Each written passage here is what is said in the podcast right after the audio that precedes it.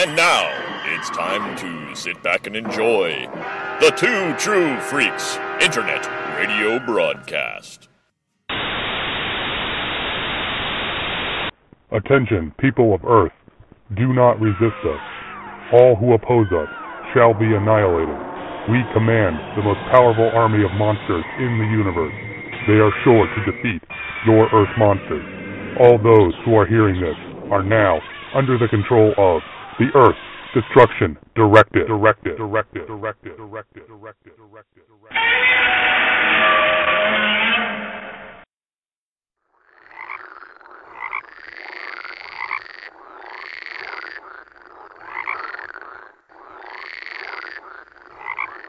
Hello, everyone, and welcome to Earth Destruction Directive, a Daikaiju podcast. I am your host, as always, Mr. Luke Jaconetti. I want to thank everyone for downloading to and listening to the show tonight.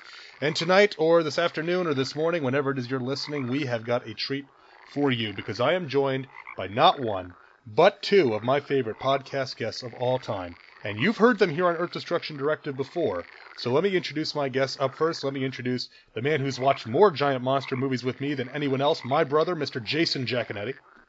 How's it going? Doing all right. And I also would like to introduce the man who takes more crap on this network than anybody else, but God, God, I love him. He's a good friend of mine, Mi- Dr. Bill Robinson. Ribbit. Hello. How are we doing tonight, guys? Good. All good. All right. Well, you might be wondering why I've got these two uh, illustrious gentlemen on, and if you remember previously when Dr. Bill guest starred on, we talked about what film did we talk about, Dr. Bill? Uh, the last dinosaur. The Last Dinosaur. And when my la- wait, wait. The last dinosaur. now see if Dinah Shore could have sung that. Anyway, anyway. so yes, The Last Dinosaur. And now, Jay, will you please remind the listeners what movie we covered when you were on the show? The green slime. Two films with awesome theme songs. Yes, The Last Dinosaur and The Green Slime. And on both of those shows, we talked about how those two form two thirds of a trilogy of movies that I watched dozens of times on TBS, the Superstation, growing up. And the third one is the film we're going to be covering tonight, which is Frogs from 1972, directed by George McCowan. So, what do you got? How'd you guys get introduced to Frogs? Oh, From the Kojima. Budweiser commercial? Oh, Yes, from the Budweiser commercial. That move, that move commercial totally ripped this movie off, by the way. Budweiser. And then a big gator goes up, Coors! Eats the frog. Yeah. What about yeah, you, Bill? I'll, I I remember watching it um, like you guys on TTBS. Uh, like, and also I think I might might have caught it on my local um, Channel 44, Dr. Paul Bearer Creature Feature. Um, movies like this were always on there. Yeah, I don't, I don't think, I think we didn't. We did by the time we were watching, we had TV and stuff. We didn't have that uh, in New York. I don't think, did we, Jay? Like a local creature feature host. No. Uh, but but well, no, there was no local one. What happened was you would sometimes get like WR didn't even have it. Like the, like Elvira wasn't a normal thing until they brought Elvira like like her specifically back. What we had was uh, USA's Up All Night with Rhonda Shear and um, Gilbert Gottfried, right? Yep. Mhm. And uh, then you had you had Captain USA, Mm-hmm. uh, who looked like Schneider from uh, um, uh, One day at a Uh, time. One Day at a Time. Yeah. Um, Hey, I'll you fix had- your pipes. And by Yeah. fix your pipes, I mean I'll have sex with you. And then um, and then you had uh, you had Grandpa Munster, Al Lewis there, uh, who used to host the, some of the stuff on TBS. On yeah, Super Scary Saturdays on TBS. Scare Saturdays, yeah. So we didn't have that late night thing, but we had those. Um, like Zacherley was a very famous East Coast guy. We didn't, it was all that stuff was gone by the time we were kind of getting into that realm. And uh, Frogs is one of those movies that uh, WTBS uh, loved to show, um, you know, along with the rest of the uh, TBS trilogy. Uh, I mean, and the, and we I think we saw it together. Probably I want to say a Friday night kind of thing Yeah. um, and maybe it was on not on Super Scary. We definitely saw on Super Scary Saturday stuff. But I think it was a Friday night. Maybe when back when uh, Friday night used to have uh, WCW used to have wrestling Friday night. It was one of those after it was over the one hour show. The main it wasn't main event. It was whatever Friday nights was called. Um, I think you and I stayed up and just watched it. Yeah. It's one of those things that was on uh, during their marathons, especially in the summertime. I felt like that was definitely when they showed this one a lot because it was one of those things. I remember watching this and it still being like uh, light out, and, Yeah. and Atlanta Braves baseball would be on, and there'd be a rain delay, and they would show this movie. Yes. Yes, because that it- makes sense. yeah, anyone who grew up with TBS knows about the the Braves rain delay thing. Even even again, we're from New York, and that that's you know uh, something that's part of our, our youth.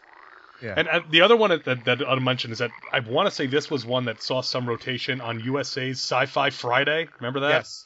Maybe maybe that was where we saw. That might have been where we saw it. That's also where we saw Kingdom of the Spiders and the Bees. Oh yes. Kingdom of the Spiders. Yeah. I love that movie. Wasn't Uh, that the one with Shatner? That was the Yes. one with Shatner. Uh, Yes, it is. It is.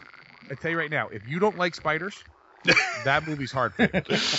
Let me tell you something. I, I dare you to find another movie where a guy shoots his own hand off because there's a spider woman. crawling on it. It's a woman. It's a but still okay. A woman, it makes more sense from a reaction to do that, I Oh. guess. But No, it's, it's after her husband's whole farm. He's gonna. That's when he wants to burn down the the ant the the spider hills and whatever. And she's freaking out and shoots herself. And I'm like, oh, like all I know is this: my wife is terrified of spiders. Um, it's well known fact if you listen to the episode where we talk about Ke- Kelly running up the stairs, locking the door, bolting it with a knife on the table. Even she said, "Why would you shoot her own hand?" I said, "Woman, I don't know." uh, but in any event, that's another story. For That's another- another there are- story there are for another spiders and day. Frogs too. but there's spider. There Oh, are spiders. yeah. There's all sorts of crap in this movie, Well, isn't there? I'll be honest with you. There's for a movie called Frogs, right? Um, there is a lot of other animals involved here, uh, which is kind of funny because you think about it. This is one of the very early nature run amok kind of films, and it's just like there's a lot of stuff in this movie that you would later see kind of brought back up Yep. Yep. in other films. Well, uh, I've got a little synopsis here Yeah. that we will run through, and uh, then we can talk about the film. So let's get into it. As I said, Frogs was directed by George McCowan, was released March 10th, 1972, and stars Sam Elliott and uh, uh, Ray, Milland and Joan Van Ark, just to make the connection back to The Last Dinosaur. And uh, like I said, and let's get right into it. Wildlife photographer Pickett Smith is taking photographs of the local flora and fauna as well as negligent pollution as he canoes through a swamp surrounding an island mansion estate of the wealthy and influential Crockett family.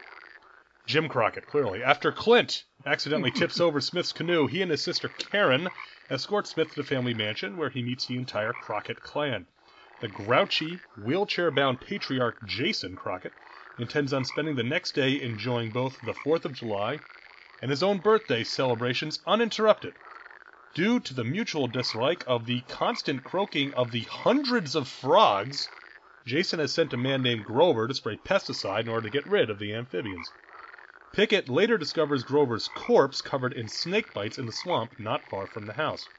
Despite this warning, Jason continues with the celebrations the next day.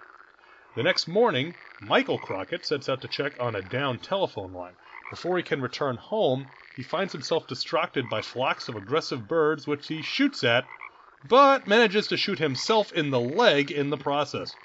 Michael is then attacked by strange Spanish moss, which immobilizes him, as well as a gaggle of tarantulas, which crawl all over him and bite him to death. And the frogs croak on. Back on the estate, Jason's sister Iris sends her son Kenneth into the greenhouse to collect flowers for a centerpiece. As he gathers up the flowers, he fails to notice the dozens of lizards entering behind him. The lizards swarm over the stacked shelves, knocking over numerous jars of powerful chemicals, forming into a lethal gas, and Kenneth is asphyxiated by the toxic cloud, and the frogs croak on. Seeing the danger posed by the animals, Pickett suggests that everyone should leave the island, but Jason is adamant that nothing will ruin his day. Meanwhile, Iris is chasing after a butterfly when she runs headlong into a rattlesnake. Trying to escape, she falls into a swamp full of leeches, swamp full of leeches, and then falls near another rattlesnake, which promptly bites and kills her. Her husband Stuart comes looking for her, only to fall into the swamp and promptly get eaten by an alligator. And the frogs croak on. Charles and Maybelle, Jason's long suffering butler and cook, decide to leave along with Kenneth's fiancee Bella on Pickett's advice. Clint takes them across the lake in a speedboat. Clint stays behind and searches a nearby grocer, while the others walk on. A flock of poorly animated birds appear and they run off. Clint discovers his boat has been untethered and swims to reach it, but a water moccasin kills him first. His wife Jenny witnesses through binoculars and attempts to rescue him, but gets stuck in the lake mud and is killed by an alligator snapping turtle. And the frogs croak on. Jenny. Sorry. It's a, there's a big turtle in there. Get away from the turtle. Karen and Pickett decide to leave with Clint and Jenny's children, leaving Jason behind due to his refusal to join them. They cross the lake in Pickett's canoe, encountering alligators and more water snakes, which Pickett dispatches with the boat with the boat paddle and a shotgun. they eventually make it ashore and hitch a ride with a woman and her son. As the woman tells the four survivors that they have not seen a single person or car on the road all day, the boy shows them a huge frog he took from the summer camp where his mother picked him up. Dun dun dun! Later that night, Jason, now alone in his mansion, witnesses hundreds of frogs breaking into the house and staring at him and croaking. Looking around the room at his stuffed animal trophies, he starts to freak out and collapses out of his wheelchair from a heart attack. The frogs croak louder and louder as they hop all over his corpse. The final shot shows all the lights in the mansion flickering out for good. So yeah, nature run amok. This they could easily call this, you know, uh, uh, you know, every creepy crawly swamp thing ever. Uh, but frogs is a definitely a, a more concise title. Uh, I'm a big fan of frogs as animals. They're probably my favorite animal. Kind of like my favorite animal. I even have frogs on my checks. So the idea of a movie where frogs are like the evil mastermind that kind of run this whole joint and attack everybody and kill all these people, that's pretty cool to me. kind of like the Hypnotoad. Everybody loves Hypnotoad. Well, you got to remember the uh, this was one of those early eco horrors, and after I think Willard was what seventy one. Um, that was a surprise success. So people were like, they, the idea became there like this might be a marketable thing, and this was early on in the cycle. There's plenty of things that come after this that you can clearly see were inspired by the ideas put forth here. Night of the Lupus. Oh, sorry. Night of the Lepus, don't knock Night. I like Night of the Lepus, but those are some big ass bunnies. So it's some small ass sets. Rabbit, the very name strikes fear into the hearts of men. And Dr. McCoy was there too. Damn it, Jim. now we're just getting to RiffTrax. Yes. Um, so one of the uh, one of the things that I thought um, is great as you watch in the beginning as Sam Elliott's uh, paddling around and he's taking all the pictures and stuff. There's he's taking pictures of the toxic waste and uh, not the waste, but like not toxic waste, but like the waste coming out and stuff. And one of the funny things uh, I found was there's a connection there between Godzilla versus Hedorah. yes. Oh, the pollution.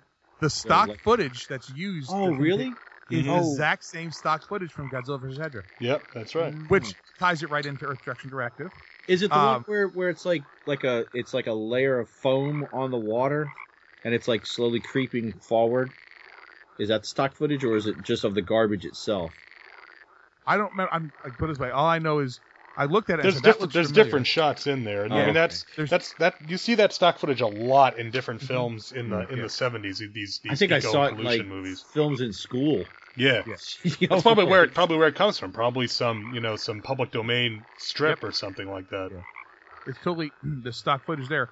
And it's, it's kind of funny because I had uh, I'm trying to think we had watched Godzilla versus or some of Godzilla versus Hedorah, my daughter and I. And I'm like, oh, okay, that looks really familiar. But I was like, but again, stock footage. It's kind of designed to look familiar. Yeah. but it just kind of. So I was, when I was I was doing my digging, I'm like, oh, it should look familiar. It's the same thing. I, I do. Go ahead, Jeff. yeah, yeah, no, that's good. good. All I was going to say is that the other thing that scene demonstrates, along with the scene at the end when uh, Pickett and his crew are trying to escape, is that at one point Sam Elliott was in fact young.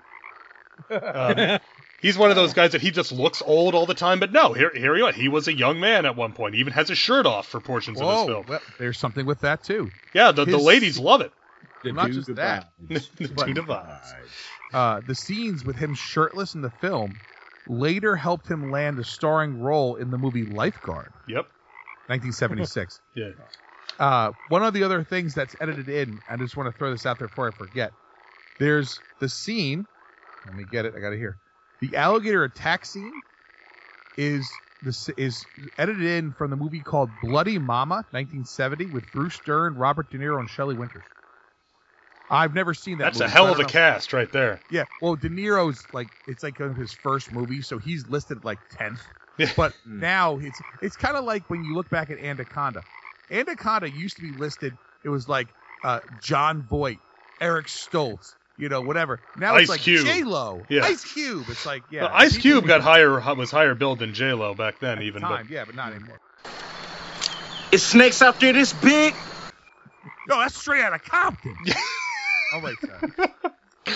But, but uh, well, you know, that's the thing is, is they're- they they make really good use of not all, all the resources they have, and, and filming where they did. They actually filmed in Eden Garden State Park, which is in Point Washington, Florida. A lot of the um, the they had all the like all the locations and stuff was all stuff there. If you go to any of those state parks in Florida, like we go to Silver Springs a lot down um, near Ocala. You know, that, I mean, it, it looks like it, you could make a horror movie out of it. That house there is still standing. It's like an estate house down there. Oh, And um and, and what's funny with is all they, those with, with all those creepy statues that are there for no freaking reason. yes, as far as I know, the creepy statues are there for no friggin' reason. It you know do they were there, go for it. You know, I mean, and the other th- this is a pretty well known little bit of trivia, but I always I always thought this was hilarious. They brought in for this film because they didn't use they had to use um, you know wrangled frogs. They didn't, couldn't use wild frogs, right? So they had to get a, a frog wrangler. Wild, wild frog. Wild Wild Frogs. Frogs. I saw that Wild Frogs. That's like that movie with Tim Allen, but they uh, they had a hundred South American toads and over 500 Florida frogs that were wrangled for use in this movie. Like 99.44 of them promptly hopped away. Yes. Oh, I'm And- sure and- that didn't cause any economic, uh, Well, that's I what mean, they any eco hazards Yeah. down down the line. it, it caused a severe overpopulation Yeah, of frogs in that area. They were like, "What happened?" And they all escaped. yeah, So Wait a minute. Very slowly. I, wait a minute. What's that croaking outside? Yeah,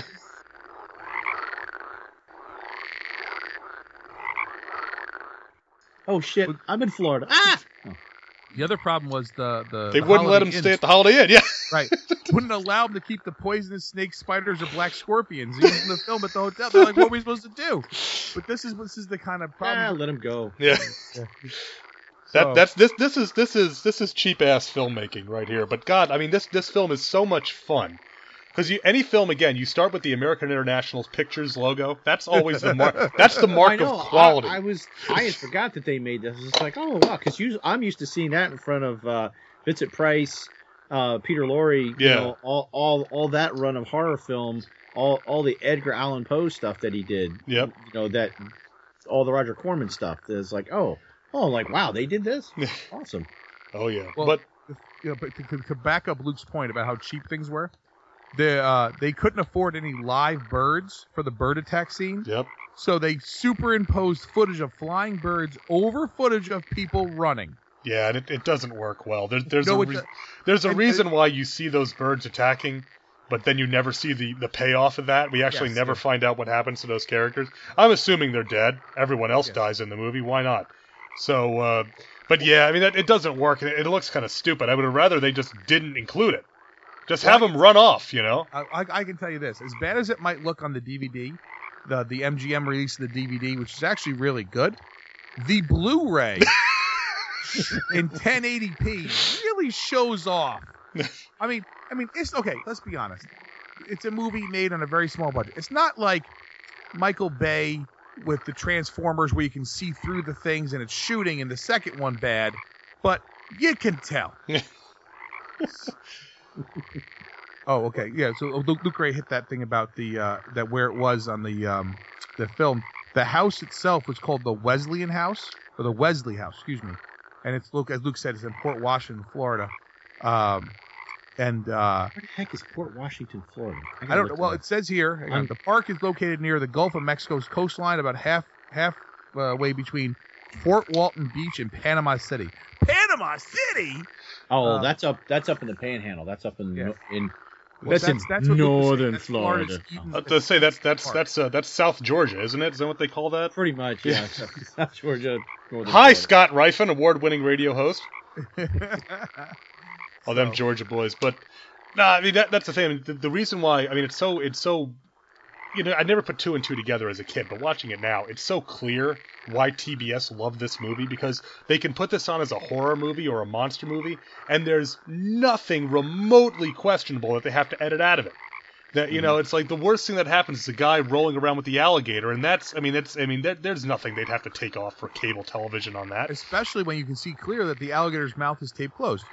Again, but on but on but on a TV broadcast back in the days in the the you know the salad days of standard definition, you probably didn't No, notice that. No, no, right. What I'm saying is, Yeah. they're looking at it going, well, we don't have to cut anything. That they, if someone says something like the alligator's mouth is taped closed, like it Yeah. can't possibly bite you. Yeah, so that's So- no, but I mean just it's, it's it's a movie that it gets by on being creepy and crawly and and you know that kind of stuff, which is perfect for a, a you know I, I mean for Ted Turner to broadcast on his network. That's something that he can fill a two-hour time slot for a monster movie or a horror movie and not have to worry about the content, which is why it fits in with the green slime. Which actually the green slime is way worse than this from a scary Oh, freak sure. out things. Well, you know. plus, plus, uh, you know, Ted, Ted Turner was dating uh, Jane Fonda, so he's used to creepy crawly. things. yeah, yeah. just- Oh, sorry. amphibious, pale, clammy skin. Yeah, we're all on board. Blood sucking leech. I do think it's funny that, that this is again a movie that I remember watching on a Ted Turner channel, and there's a great line in here, which is like, "We're entitled to be ugly. We pay enough taxes." Yep. But uh, yeah, they, the not a not a great depiction of uh, you know the um, the the uh, the inherited wealth of this family. You know, they're all idiots. Every last one of these people is dumb. I mean, how do you not see the snake hanging on the chandelier? I mean, the chandelier. I mean, I, we have a chandelier in our in our uh, dining room. It when I stand up, it's at eye level. If there's a snake crawling on it, I don't care what size snake. I'm gonna notice that. No, nothing doing. Can't can't pull it off with this equipment. Yeah. The uh, the the other thing is too that when the phone doesn't work, is that still not working? like, what do you think he's doing? He's click click click click click click. Like he's not doing Morse code, lady. Like seriously. I don't know why it's not working. So now here's a film. You talk about the phone line being down. Here's a film where reasonably the the modernist thing of well, if you had a cell phone, this whole movie would be different. You could you could no Not prize. really. Yeah, because you're out in the middle of the swamp. You don't have cell Cell reception. towers. Just we got George Lucas some cell towers in there. uh, the, the, the cell towers were always intended to be in the film, but the technology didn't exist at uh, at the time, and you know my, my kids thought it would be a good idea, so we, so I had to shoot a scene where the snakes had to come in and wreck the cell tower. Uh, the, the, they they wrecked it. They bring it right down. It's it's great. It's very exciting. It doesn't slow the film down at all. I had a rogue group of possums come in to smash it. One's got to like. It's just had the Jimmy in it over CGI. The, had the CGI the possums. We, we feel we get a better performance from the CG possums, and we can we can control their, their actions, and we can you know tweak, tweak tweak the performance in the editing room. We we we tried raccoons. but Worked for cheaper. The possums were non-union, so. Uh, which which brings up the question of how much does Spanish Spanish moss need to get paid to work in a film? That's moss. I mean, seriously, that that part. I mean, I'm willing to accept a lot of this. Okay, I'm willing Have to. you ex- ever have you ever been around Spanish moss? Yes, actually, It my is cre- kind of a creepy thing. it is creepy, but you know what? It I doesn't. mean, yeah, it, I've never seen it move on its own. yeah. I mean, that's creepy in It's and of itself. I'd, I'd be the first guy to be running. What the? F- that just moved. I'm out of here. I'm I'm even willing to accept the uh, the the lizards that have uh, degrees in chemistry. yeah, I know. Let's see. Uh, let's, I'm gonna knock this one. Well, over. the thing is, Was that how a many lizard or was that jars like of Gila? poison could they possibly have in that greenhouse? yeah, yeah, let's put all the jars of poison way up Yeah. in precarious position. Clearly- the that? Clearly, They're they've never seen the beyond, and you know you don't store dangerous stuff up high in glass jars. Yeah, it just falls on your face. This falls on your face, yeah. But yeah, thinking- like he, there, I mean, there, there's different lizards in there. I mean, there's like monitors and Gila monsters and Yeah, stuff. there's a Gila monster, and I only know that from watching the Gila monster movie years ago. The, The- the one with the giant Gila monster. the- you mean the movie The Giant Gila Monster? yeah. Yes. Get your knee up here, boy. But uh, no, I, I but I agree with you. It's like what I mean. How many? How much stuff is in here? And how does the guy not notice? There's. I mean, lizards again. most lizards are not the most fleet of foot. Like six of them come through that door before he notices it, you know, and he's closing. The door is closing. So are they like just sitting there in the bushes, like, okay, here we go, here we go, here we go, here we go, you know, just waiting to. chance. All right, The go, chance. go, go, go, Go, go, go, go, go! Oh my God, he saw us. No, no, he's dumb. He is dumb. He didn't see us. Okay. He was quite stupid. Yeah. The uh, the one- the one death that I think uh, most people, when they find out what originally was planned, could admit might be better than they originally had planned was Iris's death. She had a uh, originally she's chasing those those butterflies, and she uh, chases them right into a quicksand pit Yeah. Oh man, where she quicksand. drowns. I Now But it's funny. it's- That's that you can I- see that in the trailer. in the trailer. Oh, Yeah. I know. But it's not just that she chases them into the thing and falls in there and drowns. There was supposed to be a giant butterfly yeah. that gets her, That pushes her down into it. Yeah. pushes her into the quicksand. Not a rattlesnake, a giant butterfly. Now, you're saying to yourself, Jay, we're an Earth, Earth Destruction Directive. Could it have been Mothra? Mothra. I think no. I think no. But Mothra is our friend, if nothing else, in the later movies. Yeah. Well, No. you know, the thing is, is that t- if you if you leave that last part out, it actually really fits her character. Yes, That she'd be so stupid chasing this thing into a quicksand pit, and it always makes me think of. You know, um, on The Simpsons, when Lisa asks Bart what he would come back as, and he says a butterfly because nobody would ever suspect the butterfly.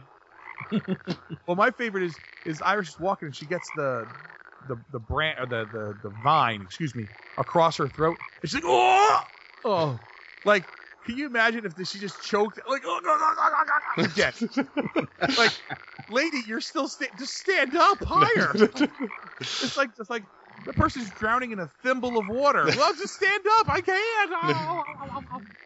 Yeah, I mean, like I said, there, there- nobody comes out looking good in this except Pickett, you know, Yeah. and and that's because he's he's the he's the '70s guy hero. He's so the '70s guy, you know. I call him Pickett and a grin and Smith. one thing that I, I think uh, I've, I've seen this mentioned before, and I, I think it, it kind of holds true. In the in the beginning, when Pickett's going through, he's clearly not trying to hurt nature. He's taking pictures. He's clearly not the enemy, quote mm-hmm. unquote, right? And as you go through the movie, Pickett is in danger only when he's helping them escape. At no other time is his life threatened by the animals. So in theory, you could look at it saying that the animals are looking at the Crockett's as the enemy, and they're getting their revenge on him. And all Pickett is there; he just happens to be an innocent bystander. He's truly not doing anything wrong. Now, on on the escape, and he you know he has to get in the water and smack the thing with the Yeah. paddle, or like he's Swiss Family Robinson it up in there. um, There's your But- Disney connection. Scott Gardner's happy. At least he would be if he it would be if he listened to the show, which he doesn't. So uh, and and it's, it otherwise than that he's never put in danger and the when you look at the children themselves are only in danger when they're escaping they're not ever like it's not like the frogs are are like attacking them or there's things attacking them in the house You So know what I'm basically, if they had just left Joan Van Ark back, they would have been fine. yeah, well, what I'm saying is, it seems very clear, like, uh, like the Jason doesn't care. I mean, clearly he's like, there's nothing interrupting. I don't care. Kill them all. I want my celebration.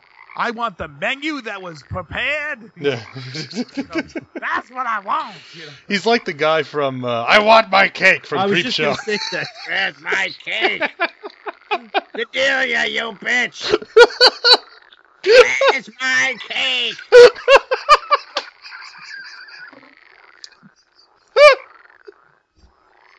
I think it ain't Cordelia. God, it works. It works.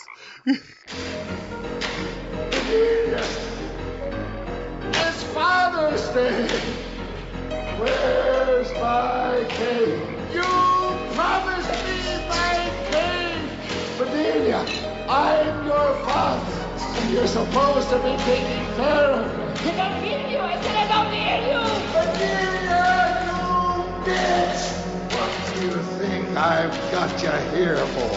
You're just like all the others nothing but a bunch of.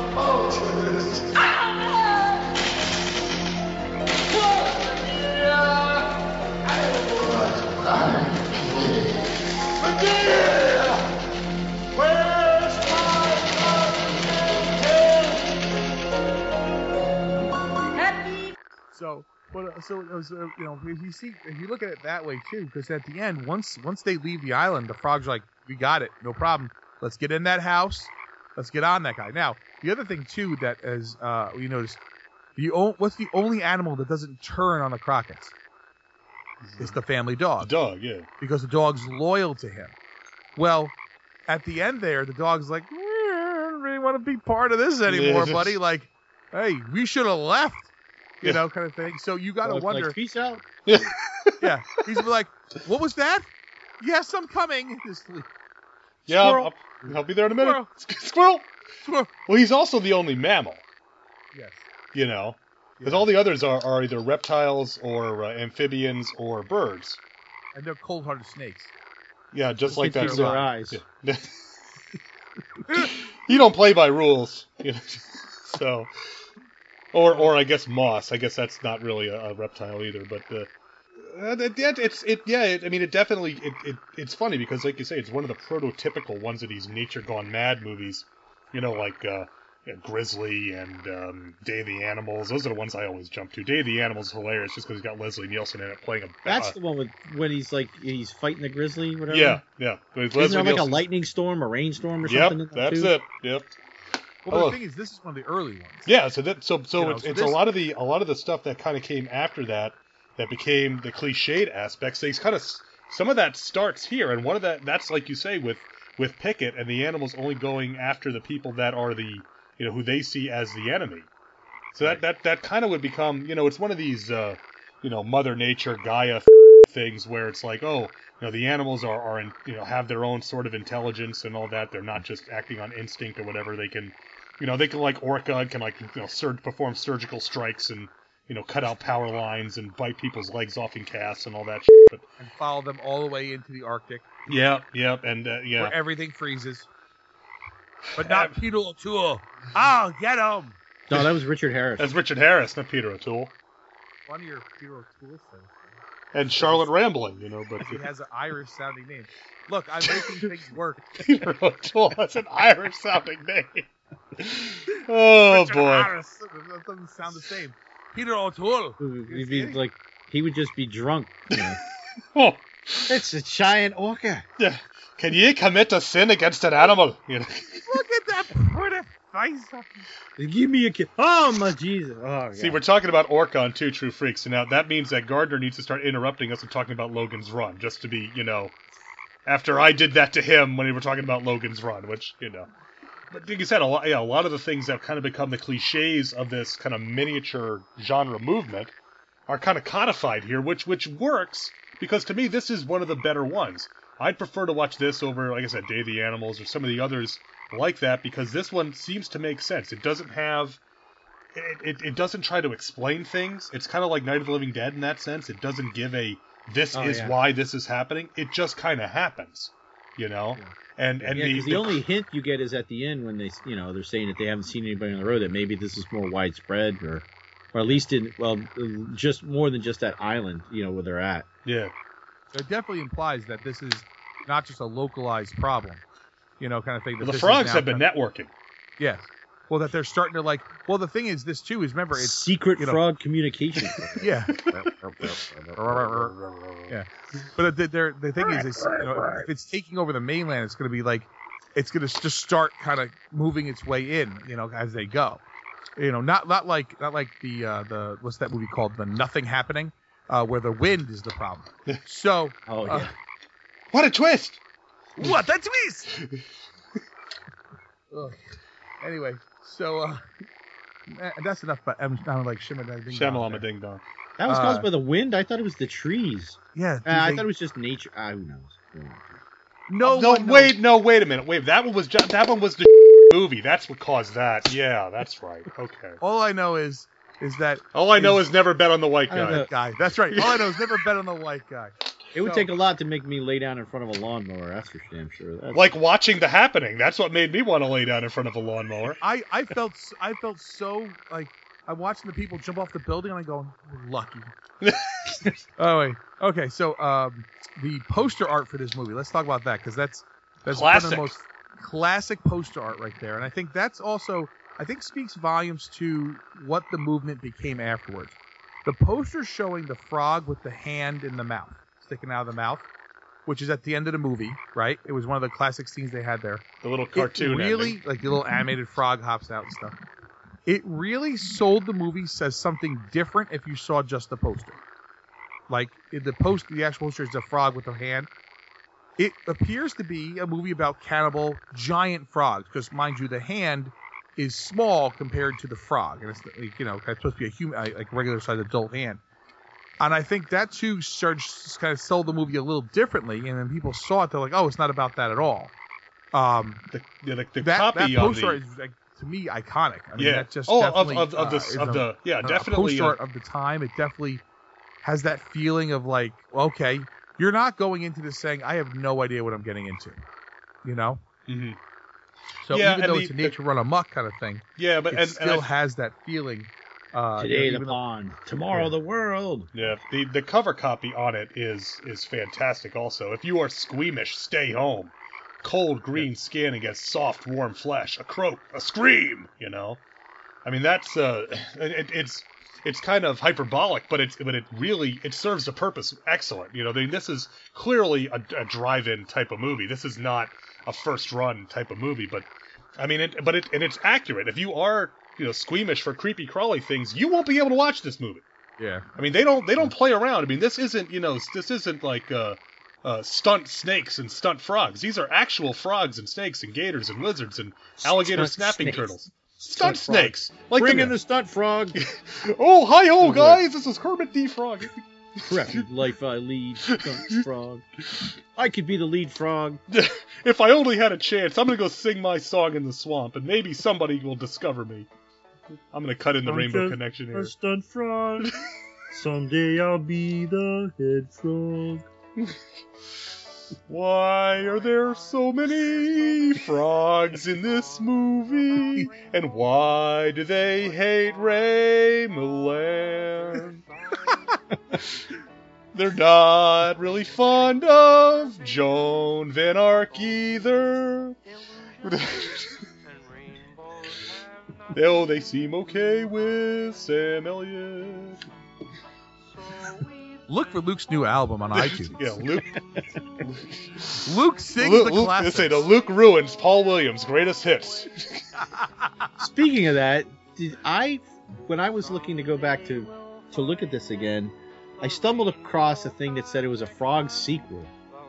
And it was a TV movie and it has Paul Williams in it. It's called Frogs. And it um see if I can find it again. I'll give you guys a link. Yeah, well, it's not really a sequel. I looked at that. No, it's yeah, it's like a some Yeah, because it looked something like like a kid as a frog or something. Like a- Yes. Yeah. yeah, What happened but, but but it had Paul Williams in it. Yeah, the TV movie came out and they tried to play off of. It came later. I'm trying. I'm, I want to say. It's at like '91 or something. I thought. Yeah, it's much later, and it was trying to play off of kind of that feeling because those things were playing on TV. Remember, y- okay, not everywhere in the U.S. did everyone have cable right away.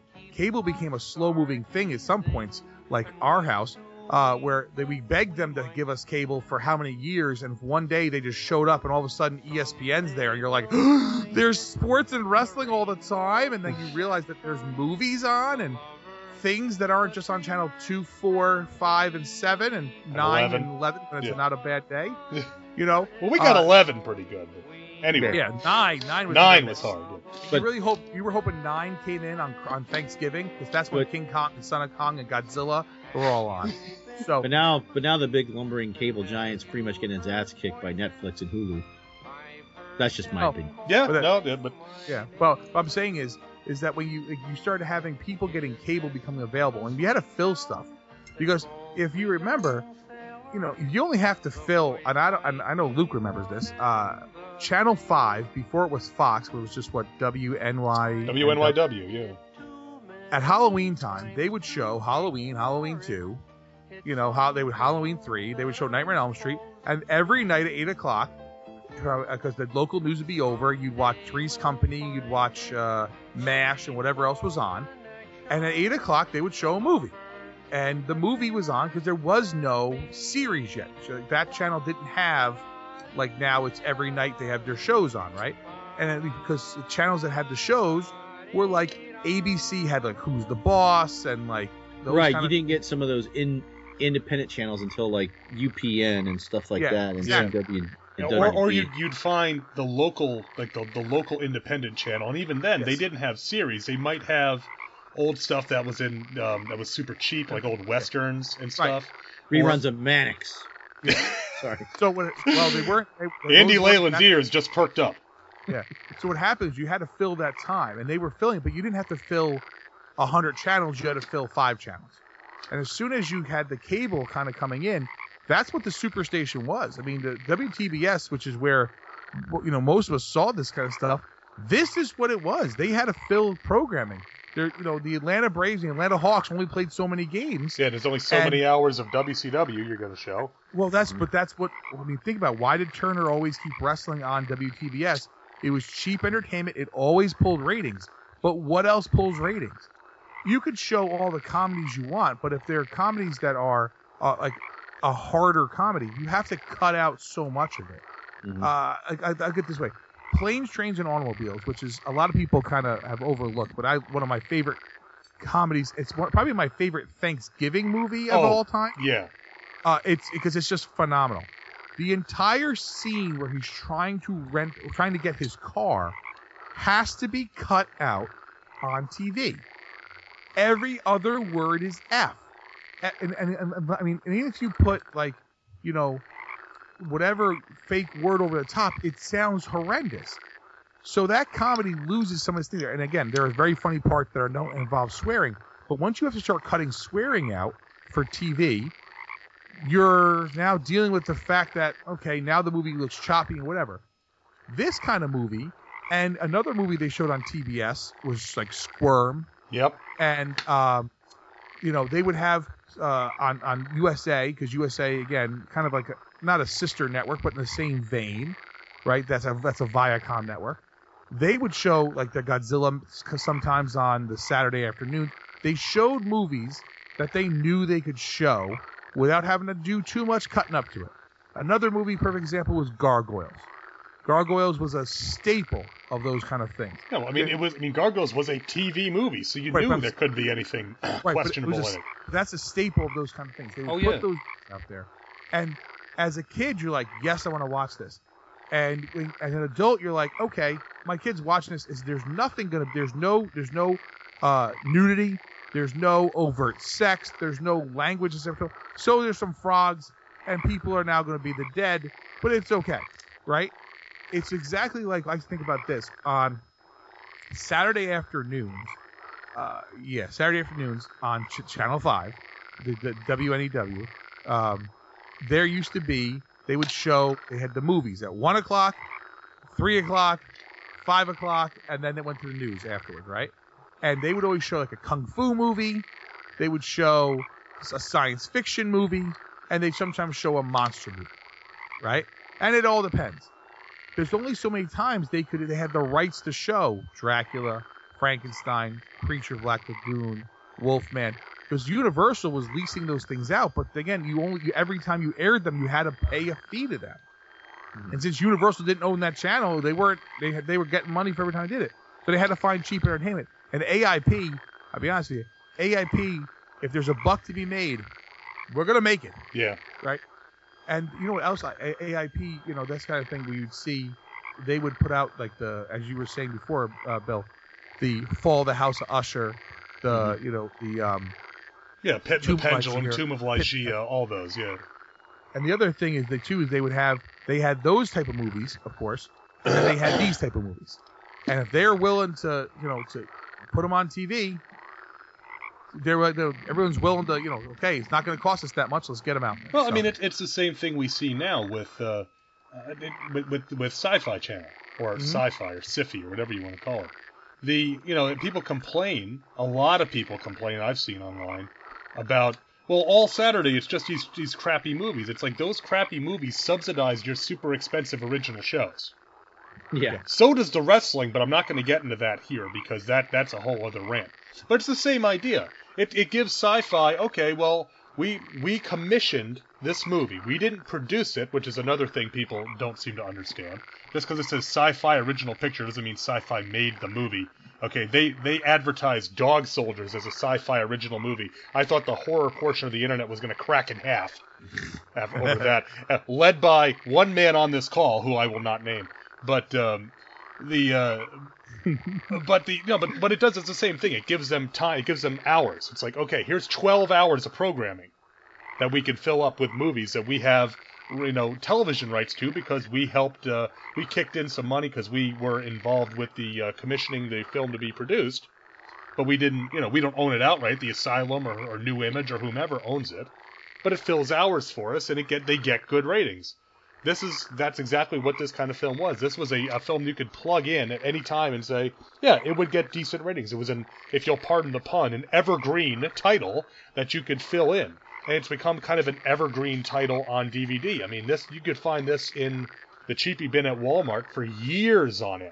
The Midnight Movies, MGM Midnight Movies release, because it kept selling. I mean, it's it's. I don't think Frogs is anybody's favorite movie, but most people's like, yeah, I remember that. That was a lot of fun. You know. So I mean, that, that that's all I'm looking for with a movie like this. That I love Frogs to me is is, is like gravy on this because this is so so cheesy and corny and fun in a 70s way, especially for somebody like me who wasn't alive in the 70s. That it's it's you know you, you turn it on and before you know it it's over because you're having so much fun with it because it's so uh, it doesn't take itself you know incredibly seriously. I know we're shocked by that, but it just it just has a lot of fun with the with the concept and you have fun as a viewer watching it. It's not trying to be anything more than it is. You had to say Evergreen. I got Barbra Streisand in my head. Another Paul Williams right there. Love like an easy chair. Ever, ever, evergreen. That reminds me of the time that when uh, when it was like the anniversary of that, and uh, Streisand was going to sing Evergreen at the Oscars. It was the the picture on Drudge Report that morning, and the picture they have is Barbra Streisand accepting her Oscar, and who's standing behind her? Paul Williams. Paul Williams. It's like Paul Williams on Drudge Report. It's like all the war, all the lines are converging for me right now. if Godzilla was somehow on Drudge Report, we'd be in business. I, Godzilla invades Tokyo. He'd be on Drudge Report. Godzilla invades Tokyo. Prime Minister Abe declares recession over. So, don't want to get too political here. Sorry. But yeah, like I said, this this was a, just a joy to rewatch. I, you know, this is one I just just break out every now and again when the wife's not around. Because my my wife is she does not like the snakes or the frogs or the spiders or any of that stuff either, so she won't watch this. Uh, I remember telling her, I'm like, oh yeah, you can you can watch this. Well, there's nothing offensive in it. She's like, she read the back. She's like, no, I'm not watching this, and she Yeah. went upstairs yeah, yeah. and that was that. Sucker. It's like good night. Well, I gotta look. Uh, in your synopsis, you you said that they uh, they accidentally tip over Skindler. Oh yeah, they were drunk, slamming Budweisers on the boat. Well, yeah, that I don't. Uh, fair enough. It, it was there. There is no such thing as an accident. I will agree with that. Safety culture, you know. Well, Well, obviously she, the she Crockett. did yell, "Look out!" Yeah, yeah. She's doing Look about as she's doing they about as good him. as the person driving the the speedboat at the beginning of Sleepaway Camp. So Oh, I was thinking more like the person driving the speedboat in Piranha, where they at the where they, at the end where he, he he has to duck under the guy and then jumps and it catches fire in midair. yeah. well, that, this Pyro is sharks. That's that, that's Pyro that's- sharks. Obviously, obviously there wasn't a Sonny Crockett on this island driving that. A lot of Crockett's, no Sonny. yeah. Sonny Crockett and Jim Crockett. That'd have been it. Jim- We've got a Jim great Crockett. we've got a great evening of wrestling here on Jim Crockett Island.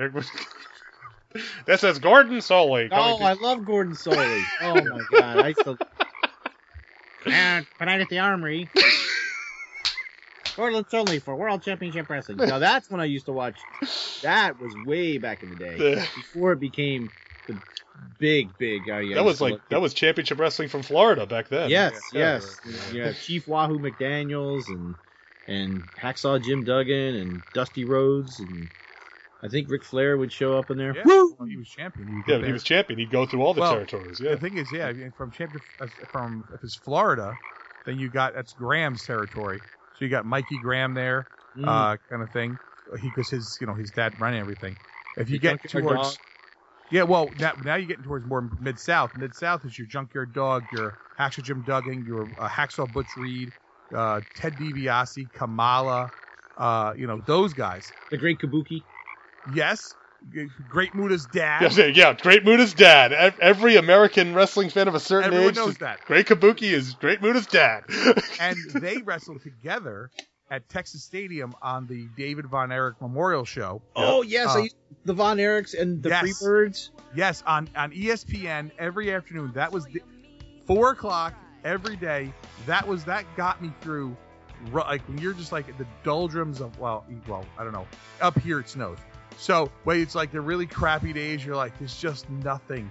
Four o'clock, bam, the Von Erichs would come into your house. You're like, thank God they're Yeah. here. We would we would be running down our road to get home to watch World Class and watch the Von Erichs for an hour. because yeah because that, I mean th- th- here's a peek behind the curtain. My I think my I think it's safe to say my brother's favorite babyface of all time is Kerry Von Erich, Yes. and my favorite babyface of all time is Kevin Von Erich.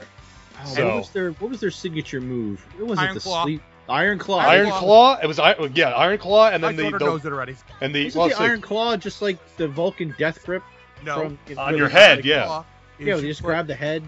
Well, no, but no, because you got to With your grab your wrist. yeah you got to grab your own wrist when you do it. You got to it. That's grab your own wrist because that gives you the extra strength in the iron Oh, claw. that's right. you have that on without the wrist, you can get out. Once they get the on the wrist, Perry Von Erich, dude, look it up. Harry Von Erich, no joke, Iron Claw. Kevin Von Erich Kel- was Kevin- the high flyer of the group. yeah. Well, see, Kevin would do the the, no the shoes. no, he wore no High shoes. He would do the he would do the the crossbody off the top rope, Yes. and then the Did body a hell scissors. of a drop kick. Yeah, no, the one that always wore the red. There was one guy that always wore red shorts, right? Or am I? Uh, that might have been David. David was the big one. Dave. Okay, here's what happened. David Von Erich was supposed to be the next champion. He was groomed to be the guy. Fritz had always seen him as being the guy, and everyone loved him. And, and David was taller and big. Kerry had the better look. Kerry had the physique. Kerry had everything. That He's the one that had the hair, didn't he? The long. Oh yeah, hair? Yeah. Kerry Von Erich looked like like Conan. He looked like a god. But David Von Erich, they thought was going to be the champion because everyone respected him. He was a tough as nails guy, and he died.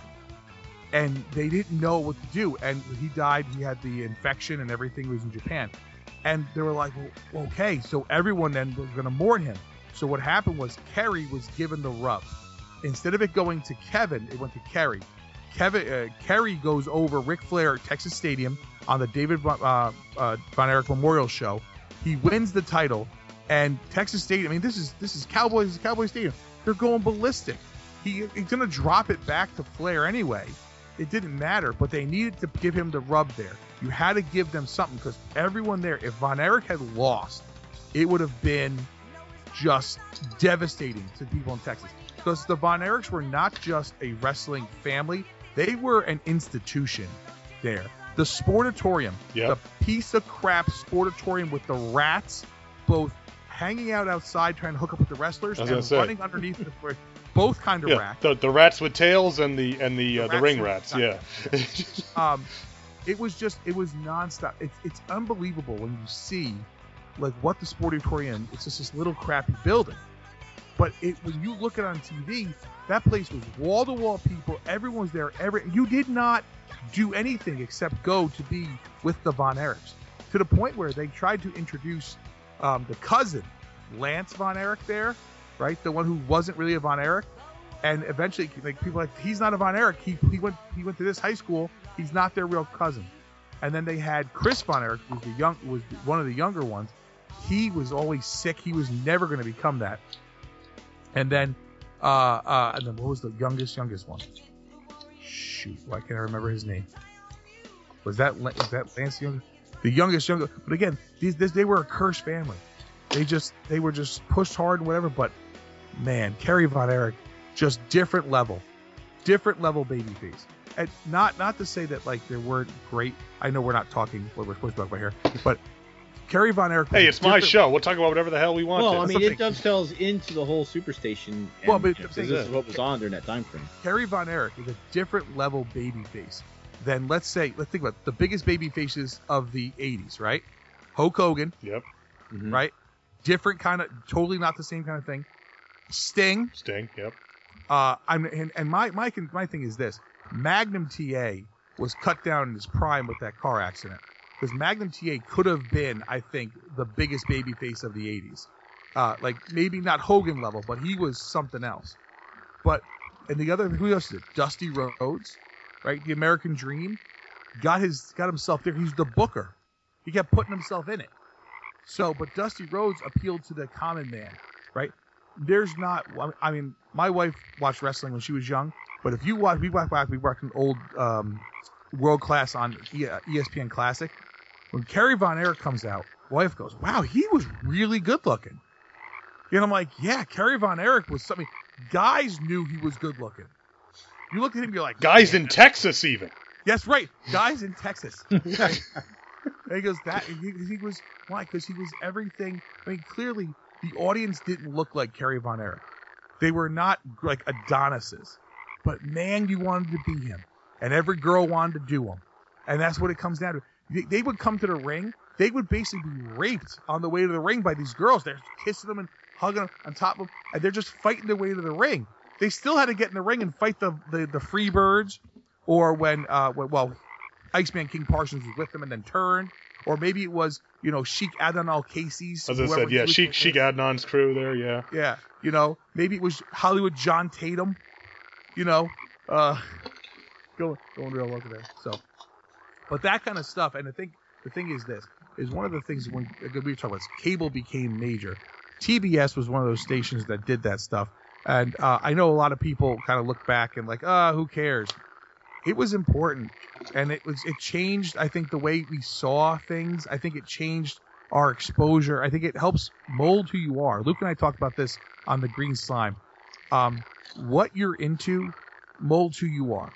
Luke and I grew up in a house where where monster movies are not just okay. They were that was what we watched. They were encouraged. Yeah. What I'm saying is, I mean, not, I mean, they, they were they were the norm. Yes. I mean, yeah, the, fir- yeah. the first, literally the first magazine I remember having after Zoo Books was Famous Monsters of Film. Oh, sure, of course. Yeah.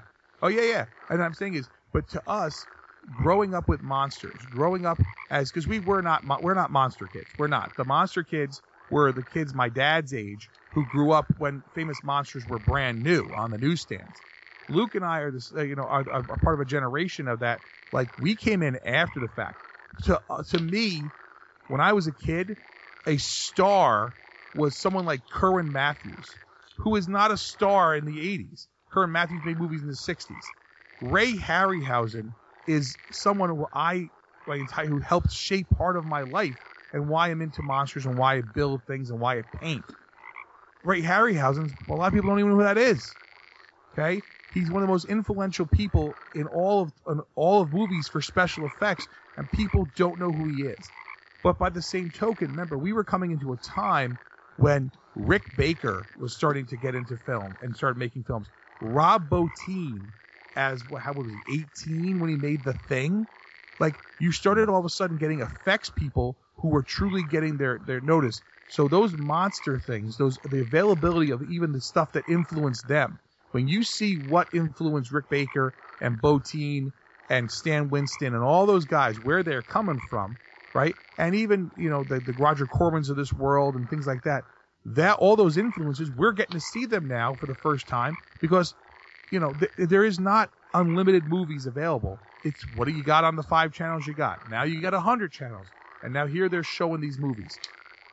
Think about this: if you wanted to get a movie in in the mid '80s, you went to a video store and rented one, right? That's one way to get it. Yeah, or paid to Or- the nose for. You copy. exactly. You paid a hundred dollars for a movie. I remember. Uh, I, what was this? It wasn't called Saturday Matinee back then. What was? I remember what it was called. I, I remember the mall, the video store, and you Um, would. Luke, Well, Luke would know this. The one, well, the only, the one in at, at Danbury Fair Mall or Yeah, JV yeah, yeah. Mall. Danbury. The one before Saturday Night Matinee, I do not remember. Maybe. But it was- uh, It, it- it became Saturday Matinee. yeah, When it wasn't like Sam in there- Goody, was it? No, no, no. It was it was a little store like Saturday Matinee. Okay. Uh, and you'd walk in, and we would go over to where the new releases were on sale for 99 dollars. Predator, RoboCop on Laserdisc, and you're like, wow, man, I would love to see Predator again.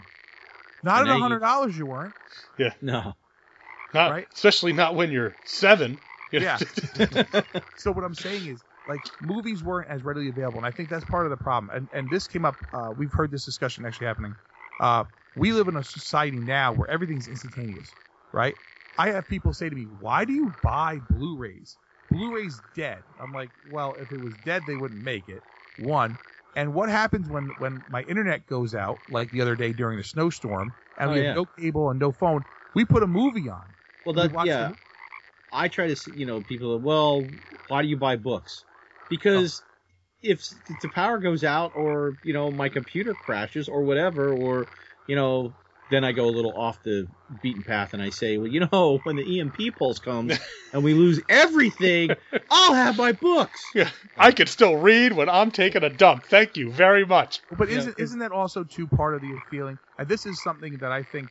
Uh, I mean, uh, Stan Lee actually had a very great quote about uh, why digital comics will never truly replace paper comics, because looking at boobs on the computer is great, but feeling a pair is even better, right? The feeling of the book in your hand. Yeah. Right. My wife reads uh, James Patterson. She loves James Patterson. His new book came out, and I ordered it through the Two True Freaks link on the website to go right to Amazon. There's the plug. Mm-hmm. Um, got to get in there. And I ordered her the book, and she said, "Well, if it's cheaper on the Kindle, can't you just stream it through your thing?" And I go, "No, no, we're gonna buy you the book, and you're gonna read it." Because I know that she will not read it. On, the Kindle will be fine. She'll read some of it, but she'll like take forever. To physically have the book in your hand, it means something. It eventually probably won't mean anything to some people, but it means something now. Oh yeah, I mean you get that. I mean, I mean we were talking about going and looking at the new releases. I had to go to Best Buy. I I I told my friend Adam I was a living anachronism last week because I drove to Best Buy in my Pontiac to buy a CD of Megadeth. So I'm living in the past, man. Okay, so I'm. bu- 90s are alive. the 90s, man, it rocks it in here. But and I had to explain. I said, well, I said, I said, I, there are certain bands I always buy physical media for because I said for the ephemera. Heavy metal bands I like, I'll always buy the album because it's the artwork, it's the liner notes, all of it. It's all the experience that goes into a metal album. I said I had to go, so I said, so that I said I'll always buy Megadeth. I'll always buy them on CD. So that's two of them. I said I own a Pontiac, so that one's kind of a fixed point. Okay, I love my Pontiac. In fact, I've owned two Pontiacs in a row. In fact, I, I'm, I'm a little sad I can't go buy a new one when I want to replace this one. But anyway, um, and I said I had to go to Best Buy because I wanted to get the bonus tracks. I said just because you know Wired magazine or whatever keeps telling us that these models are dead, they're not necessarily dead. They still have some life in them. Otherwise, like you said, they're dead. Why are they still making albums now? Right? Because people are buying. people are buying them because you know it's, it's it's there's something to owning an album. That's why we do long play. and It's not a collection of singles. It's about an album. You know. So I mean, you know, like I said, it's it's the the, the concept of of you know. Thanks for reminding me. Uh, you could leave this in the show if you want. Sorry. Okay. Because you edit editing. I I want to do a long play. I was trying to do a long play with Scott Rifen on Operation Mindcrime. Mm-hmm. Are you interested in that? Yeah, we can do that. Okay. All right. Back back to the show. And now back to our show. Da, da, da. But the idea of, of making of, of media failing to fill up hours and for some things to have a meaning to you only because you saw them a lot that you would not have necessarily been exposed to. You know? It's it's like when um when when when I mean Jay you can relate to this when when you're out on your own for the first time and you start building your own VHS library mm-hmm. and eventually DVD library those become the mm-hmm. movies that you identify you mm-hmm. know um, a, a- great example. Um, remember on uh, when when Indiana Jones and the Last Crusade came out on VHS? Oh yeah. Okay, Dad already owned uh, Raiders and Temple of Doom, so we had to get Last Crusade.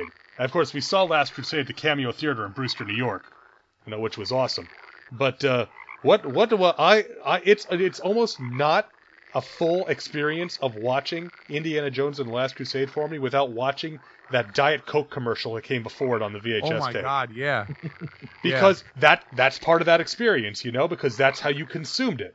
So it's like you're used to that. Oh, you got to watch the thing, and and every time we'd watch it, Dad's like, "Well, that's from that's from a different movie, and that's from Raiders, and that." It's like, "Thanks, Dad." we we know we're all on board with this. It's but uh, you know, but so so you know, and things like that. I mean, it's, it's like watch like like watching frogs. I almost expect Grandpa to introduce it, you know, or to get the Yep. commercials for you know uh, championship wrestling from Georgia, or uh, the Braves game, or the Munsters, yeah. or whatever the hell TBS was going to be advertising during Mm-hmm. the commercials for it. Andy Griffith. Andy Griffith's show was a common, the Uh, popular one. Like I said, I always remember the Munsters. I always remembered the Munsters and Addams Family were an hour block. I always remember Yes. that one because I because I, I was like, oh, this is just fantastic. But uh, you know, so it's it's yeah, it's it's it's this thing now. It's uh that we can't have things that are just entertaining and don't don't no don't how do I want to put this? Don't have ambitions beyond that. You know, Fro- Frogs was a movie that was made to make money and to be fun, and it was. You know, Yeah. we don't have to have Tumblr pages dedicated to it and, and blogs and podcasts and all this, you know, uh, uh, analysis and, and, you know, listicles. And you won't believe what happened on the set of Frogs if you click this clickbait. All that that's kind of sprung up around media that we have now because we have all the information on demand and we're so in desire to, to, to consume more of it. We can't just enjoy something. Consume, consume. I think- Consume this- is right. Yeah. well, we, we when you got when when we saw you over the holiday, I said this to you. Not every movie has to change your life. It's true. Yeah. People now want every single thing, movie, perform anything to be. Well, it didn't change my life. It doesn't have to. Okay, something can be entertaining to you and not. At no point am I going, well, thank God I watched Frogs, because now my inter- my, my uh, opinion on I will stop polluting the you know the environment. So, like, you know, it's not designed to change your life. It's designed to be entertaining. Actually, and you if- watch frogs, you might think maybe I need to pollute the environment some more. We don't want to. They get all pissed off. Hell, Kill some of these Get bastards them off. before they get Spanish, us. well, the Spanish moss is even coming up. It's like Spanish moss is like I, I think of like the Cheech and Chong of this movie. Yeah. It's just smoked up. It's like, Hey, yo, man. Hey, All right, yo, bro, we'll do. All right, man, yo. what's up, SA? Yeah, man. Or or it's like the the Rastafarian part from uh, Freaked. oh, the Rastafarian eyeballs. Yes. Hey, man, what you doing? Oh God, there's a movie we did. Twelve milkmen, though unlikely, is possible. Thirteen, however. I said that on I think on I know you did. podcast. It's one of my favorite lines. So, but you know, it's, but it's true. And people are looking for everything to change their life, and and and and maybe you see a movie and it does, and it hits you. I mean, there are movies Luke, Luke and I have seen in the theater together. There's movies we've seen, are you know, whatever, you know, kind of thing. Uh, and I'm sure the same Bill for you. That it's like, wow, that just hits you. Like it hits you right, and you're like, that was something else. I like that totally just hit a nerve with me, and it might be totally different. Um, you know, it could be as simple as this.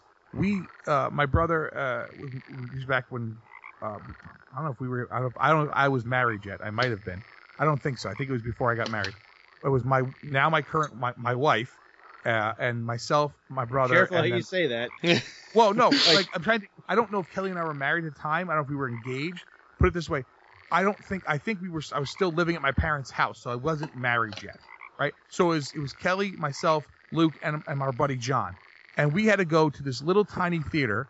It's a little art house theater in in, in Bethel, Connecticut, to see um, Memento. Right, Memento was only playing there. It's the only place it was, and it's only playing at like one show, and then playing six six hours later another show. Well, we all sat down to watch Memento, um, and we're like, and when it's over, you're like, when's the next show? Like it hit us that hard. Not every movie has to hit you like that, because it was just like, what did we just see? I want to see this again, and you're still talking about it. You're still whatever. Yeah. You can under, I mean, not every single thing's going to do that. But I'll be honest with you guys, is this, and Luke knows this. He's seen my, what my DVD collection looks like. He's seen what my Blu-ray collection looks like. When when I heard Frogs was coming out, I pre-ordered it on Blu-ray on Amazon through the link because why? Because I'm like, I gotta have Frogs on Blu-ray, right? It's it's a double feature. Uh, the Jaws of Satan, I think. Um, I believe and- that's right. Yeah. or and then and I also ordered Fruit of the Gods, which is another movie that TBS would show, uh, which was another of my favorites. Food of the Gods was the one that we'd always catch like an hour into it, though. Dude, I don't think I'd ever. I've seen never the- seen the. It's, it's like that and the Quick and the Dead. I've seen the beginning of exactly one time each. So, so yeah. c- continue. It was, and then I think that's with Tentacles, which is another one you would catch you know, kind of like, hey, oh, this is on, you know, kind of thing. Actually, it's Food of the Gods and Frogs are together. oh, they are okay. yes. And then what? And then it's what? Tentacles and I think it's Tentacles and Jaws of Satan, isn't it? Oh, I know it was all those movies came out at the same time from Shout Factory. You know what's funny is we actually talked about this while doing the Green Slime one. It's Tentacles and Reptilicus. oh, And then I think it's Empire of the Ants, maybe? ah, that's and that's another TBS movie right yeah, there. Empire of the Ants. Yeah. Which which would all but again with with giant ants farting on people. I remember Giant Ant Hills. Is that one? No, Gi- um, Empire of the Ants is the one with um who's that? Joan Collins Joan is in Collins. that, yeah? Oh, okay. All right. the, the thing with the giant hills you're thinking of, um, Mhm. well, giant anthills might be them. That's the old movie from the 50s. No, no, no, no, no. This this was a this was one. Then it's then you're thinking of Kingdom of the Spiders. They make these giant spider mounds, and that's where uh, the farmer wants to go burn the spider mound down, and and they start they, and all the spiders come out the back end of it. Yeah, I could have swore there was one with normal size ants where they used build these huge, massive mounds, and these people are studying them. Is that the Naked Prey? Mm, Oh, the Naked Phase Jungle? Four.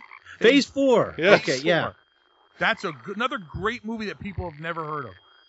Yeah, it's just Phase four is on Blu-ray. Yes. Oh yeah. Oh, I have it on DVD here. I bought again. Day it came out, I'm like, we got to get this thing. And, and no one's looking for this movie. Phase four is the one where the ants are like they're they're communicating with them. Yeah. Right. Yeah. Yeah. Yeah. Okay. I mean, it's like I mean, there's there's these all these movies out there that are that no one would even take a look at. Like, for Wow, the Deadly Bees is also on Blu-ray. Yes. Sweet Christmas. The, Deadly Deadly Bees Bees. That's the one where is they go to the. U- That's where they go to the UN at the end, isn't it? We must Yeah. listen to the bees. Yeah. I but I think it's twenty five dollars or something like that. Sixteen ninety nine on Blu-ray. How much? Sixteen ninety nine. Oh, the one the, oh, I know what it was. It was the other, uh, the not the not, not, I'm trying to think. There was another one out. The Deadly Bees. That's the Amicus one. Yes, that I think Yes. so. Yeah, Amicus, the name that means awesome in horror. It's like ha- it's like Hammer. It's like Amicus, Hammer, Light. Yeah. Wait, dude, Amicus. I love Amicus. Don't word- you put the word Amicus and anthology together, you have a great afternoon. Mhm. But I just watched Doctor Terror's House of Horrors. No, wait a minute. The Deadly Bees is the one that was on Misty. I think the Killer Bees is the one where they end up at the UN. Oh, I don't know. Well, whatever. There's bees. Yeah. What's So- the one where they're in? Is it in te- Texas Stadium where they drop the temperature to kill the bees, or they freeze them out? That wasn't the swarm. was No, it? the Swarm is the one where they try to. The four guys with flamethrowers try to burn down Houston. Yeah, but there's one where they go inside a stadium and they lower the temperature. no, the way the way they kill the bees in the Swarm is they light the Gulf of Mexico on fire. I'm tr- I'm trying to. I, I swear I'm not making this up. I'm tr- I know the one you're talking about though. What is that one where they kill the bees by lowering the temperature? I don't remember. Yeah. They're all kind of blurring together. and like the bees are coming into the car through the uh, like the air, like like the vent, and that, that used to scare me as a kid. When that I was I was afraid bees were going to get in the car through the a- AC vent. And you wonder why your daughter's reaction was bees, not the bees. The Savage Bees. Oh, savage bees. the, still the Savage Bees is I think is the one with the stadium. Is that like Okay. the savage Hulk? The Savage Hulk. It's like the Savage Hawk Man. Yeah. It was canceled after 21 issues. So I'm, I swear to God, that's what this is. oh, We're gonna t- put all these movies together. IMDb, The Savage Bees. Here we go. And to top it all off, we'll watch uh, what is it? Uh, the one that Dirk Be- uh, Benedict was in. Oh my Coming God, to I have Blu-ray. a, I have pre-ordered it a, on Blu-ray ready. I have a story about that. And wasn't Strother Martin uh, the you know the guy that's in Cool Hand Luke? Wasn't he the guy that was the doctor that turns him into the snake?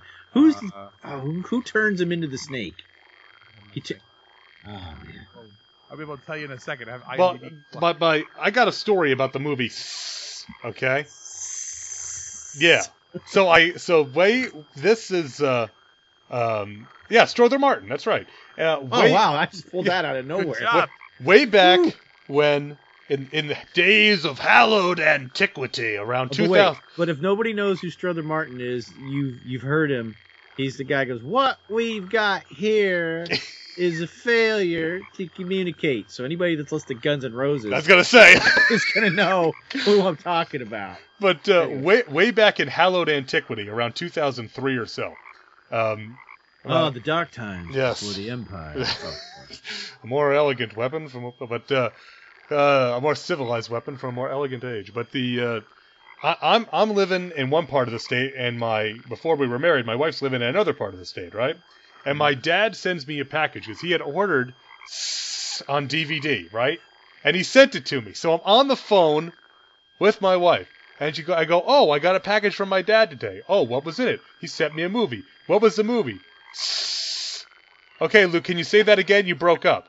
I'm like, no, no, no, no, no, no, no. You gotta li- listen. The name of the movie is. It's like, I swear to God, you broke up again. I'm like, no, listen, that's the name of the movie. So this is the 2000s version of Who's on First. Yes. And so I finally go, no, look, the name of the movie is spelled S S S S S S S. And she goes, the name of the movie is S? And I'm like, no, it's.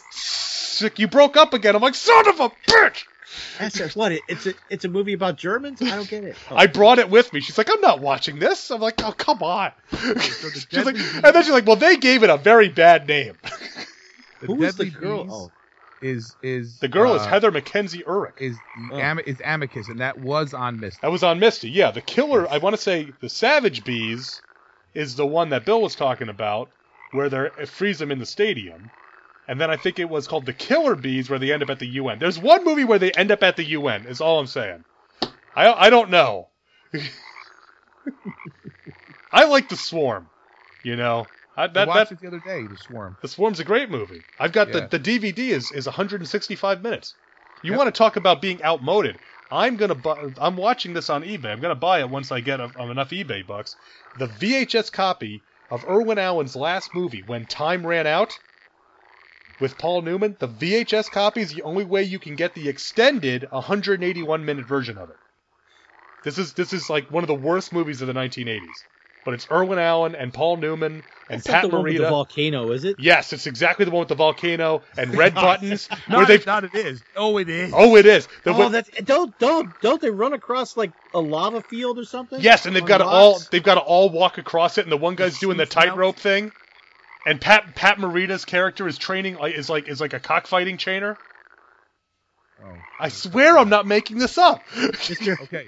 So Mr. the, Mikaki. oh, chicken son. Oh, Go. Kakan Kaka.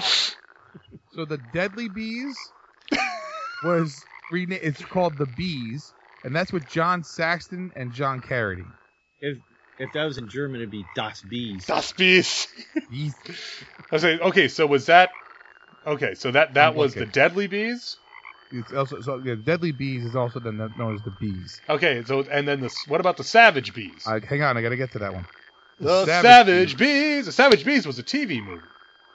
Savage Bees is with Ben Johnson, Michael Parks, and Paul Hecht.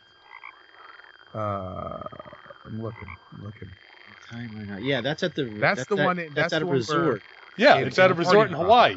And in fact, most of the money went to filming it in Hawaii. And and you know, because it's not on the screen, that's for sure.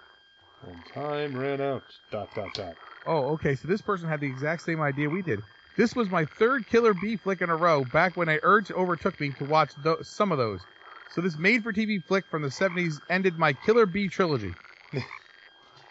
so yeah, Those are the Okay. three of them, I guess. Well, Yeah. one of them I could have sworn there was a B movie where they ended up at the UN. I guess I'm just making that up. I don't know. no, it could Well- be. Hang on, I got more. You know. Well. I Oh, guess- oh no, I know what movie. Oh, sorry, Doctor Bill. I know what movie you're talking about. The ants. It's the movie called Ants. The giant mounds, and they drive the bulldozer into them, and they're all over the hotel. Hmm, I've- maybe no, that. I'm- yeah. I've Yes, got that one too. I got I have that No, one. on I DVD. think I think I think the one that Phase you're Four, I think, is the one Phase- you were Phase- talking about. But ants... Yeah, because I because I remember they would they had like they would cut to black screens with just white lettering. And I thought it said like Phase One, Oh no, no, that's Phase that's Two. that's phase Yeah. four.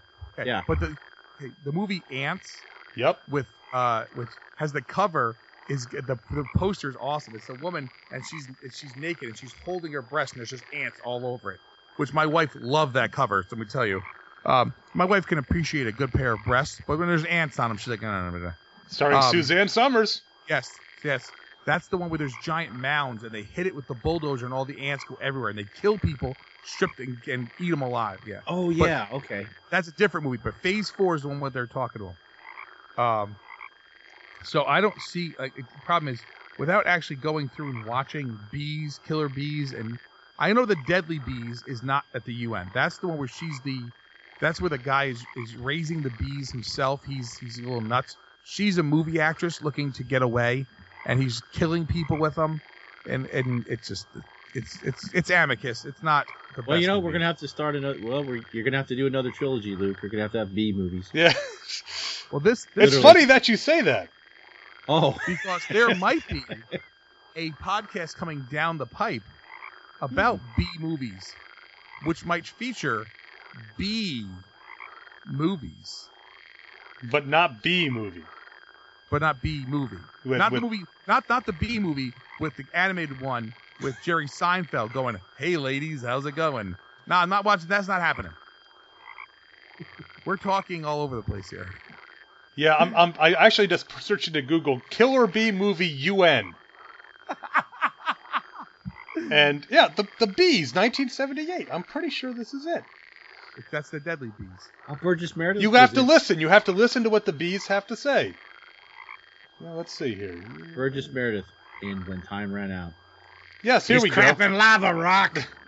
In New York, be experts. Yeah, this is it. They end up at the UN. Yes, that's right.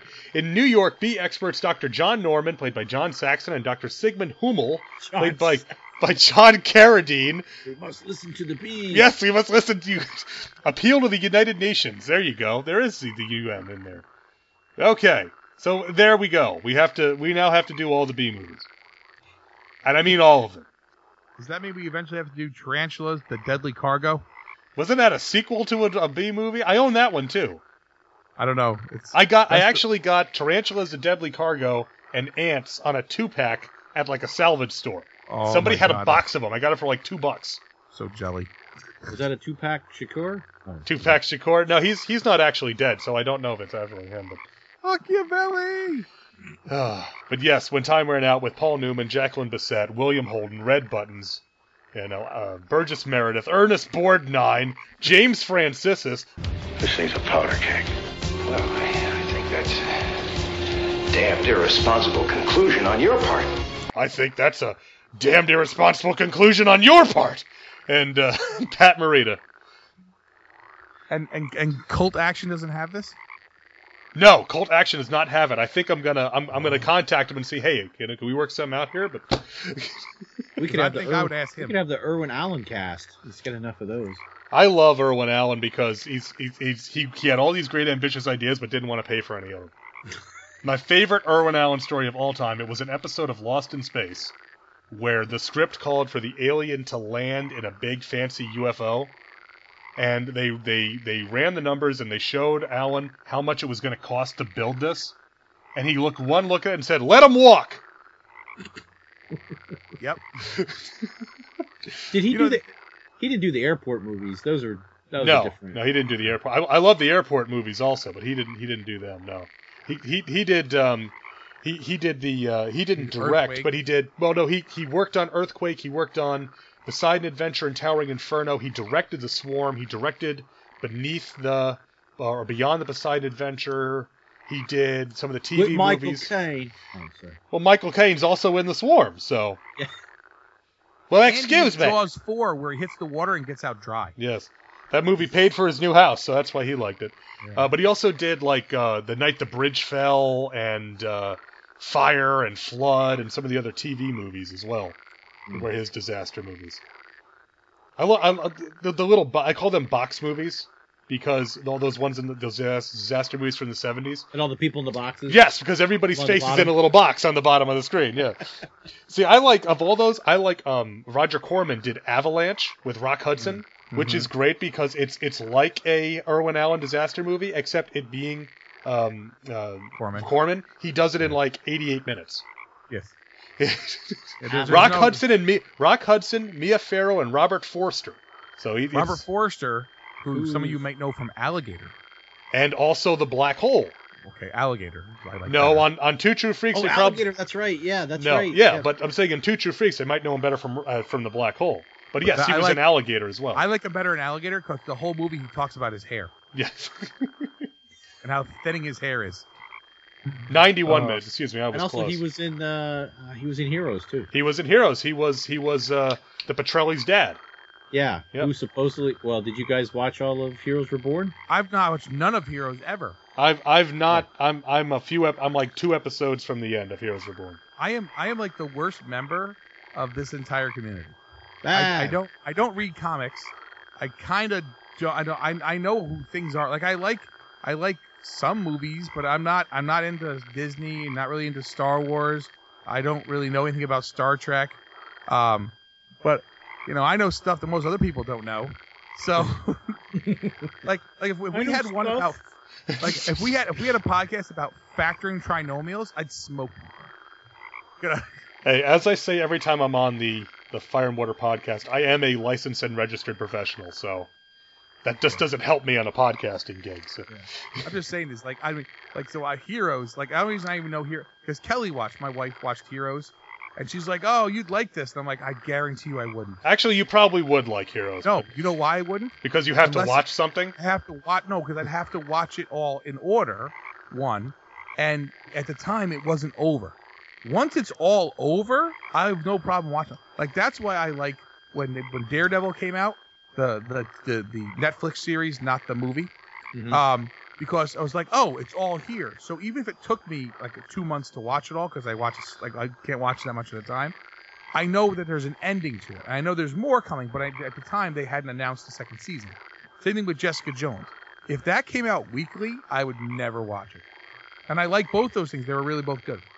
So You're just you're just probably champing because the Punisher's in season two of Daredevil, though. I heard, but I also am okay um, if they never brought the Punisher in because I'm afraid because I know what happened. I know people don't like the original. No, no I'm not talking Dolph Lundgren Punisher because that's a different kind of Punisher. Pete, the Thomas Jane Punisher went from being very popular to being something people are not supposed to like anymore. But I like it a lot. Which was but I- filmed in Tampa. Well, Yep. yes, it was. But the I mean really did- streets of Tampa, Florida. That's right. I, really- know where the, some, a lot of those scenes were filmed. I can take you there. And Um, this is where this happened. but I really did not like the Warzone. No, I didn't like Warzone either. But there's some people who are like, well, but that's way better. I'm like, well, then that's your opinion. You're entitled to be wrong. The problem is, it uh, if you ever had a chance to watch, it's called Dirty Laundry. It's Oh, on. I saw that. That is awesome. It's fantastic. And what happened was, uh, he filmed that, and again, he never he's never called the Punisher in it. He just has the one time with the shirt. Is Right. it Ron Perlman in that? Yes, he plays the That's store right. He plays the the liquor store owner Liquor in the wheelchair. yeah. Right? It's just a fantastic movie that they shot with their own money doing whatever. But what what I always found, which was kind of disheartening to me, um, was I really liked the Punisher. I saw it in the theaters, read the the novelization, I read the graphic novel that was made. I mean, Punisher's like been my guy kind of for comic books for a long time. I really liked the way that was portrayed there. And then when he's turned down the sequel, it made me very nervous because Thomas Jane was like, I love playing the Punisher. This is a role I love playing this role. I'm not doing the sequel. And I'm like, oh, it's not going to be good. Right? Now, he, he turned down the sequel to do a movie called The Mist, which is really good. Yeah, which Um, has a heartbreaker ending. Oh my! Well, I tell you, the uh, my wife had no idea it was coming, and she's like, "Are you kidding?" Like, my wife doesn't show emotion on any of this stuff. She usually doesn't even watch the movie. She plays in her tablet until like she's playing like um like um can so, uh, you know Candy Crush or Soda Crush or whatever version of Crush they are putting out that week. And she's on Facebook and she's texting and she she never she's watching every other screen except the screen with the movie on a lot of times during these things. We got to the end there and she just jumps up. She goes, "Are you kidding me?" And I was like, "Perfect." I had read the the uh, the short story, so I kind of knew what was going on. But at, at Yeah, that but the time- short story doesn't end that way. no, I know, it- but I'm saying yeah. but I had an idea of what was happening in the movie, you know, kind of thing, like you know Mhm. why they're in the store. All that was surprising to her. Like, Wow. I don't know if she thought it was going to be like the Fog remake, which she kind of never watched. Uh, the Fog remake sucks, but anyway, um, but the thing is, that was what the thing is when you watch uh, Dirty Laundry, you see what uh, Warzone could have been, and it makes you like kind of upset because you're like, ugh, now I got to stuck with Warzone and it sucks, you know, kind of thing. But I haven't seen Warzone. Have You ain't missing on it. ain't missing anything. The problem is this too: is that I think that's why Thomas Jane turned it down. It just wasn't going to turn out well. Even with Thomas Jane, it wasn't going to save it.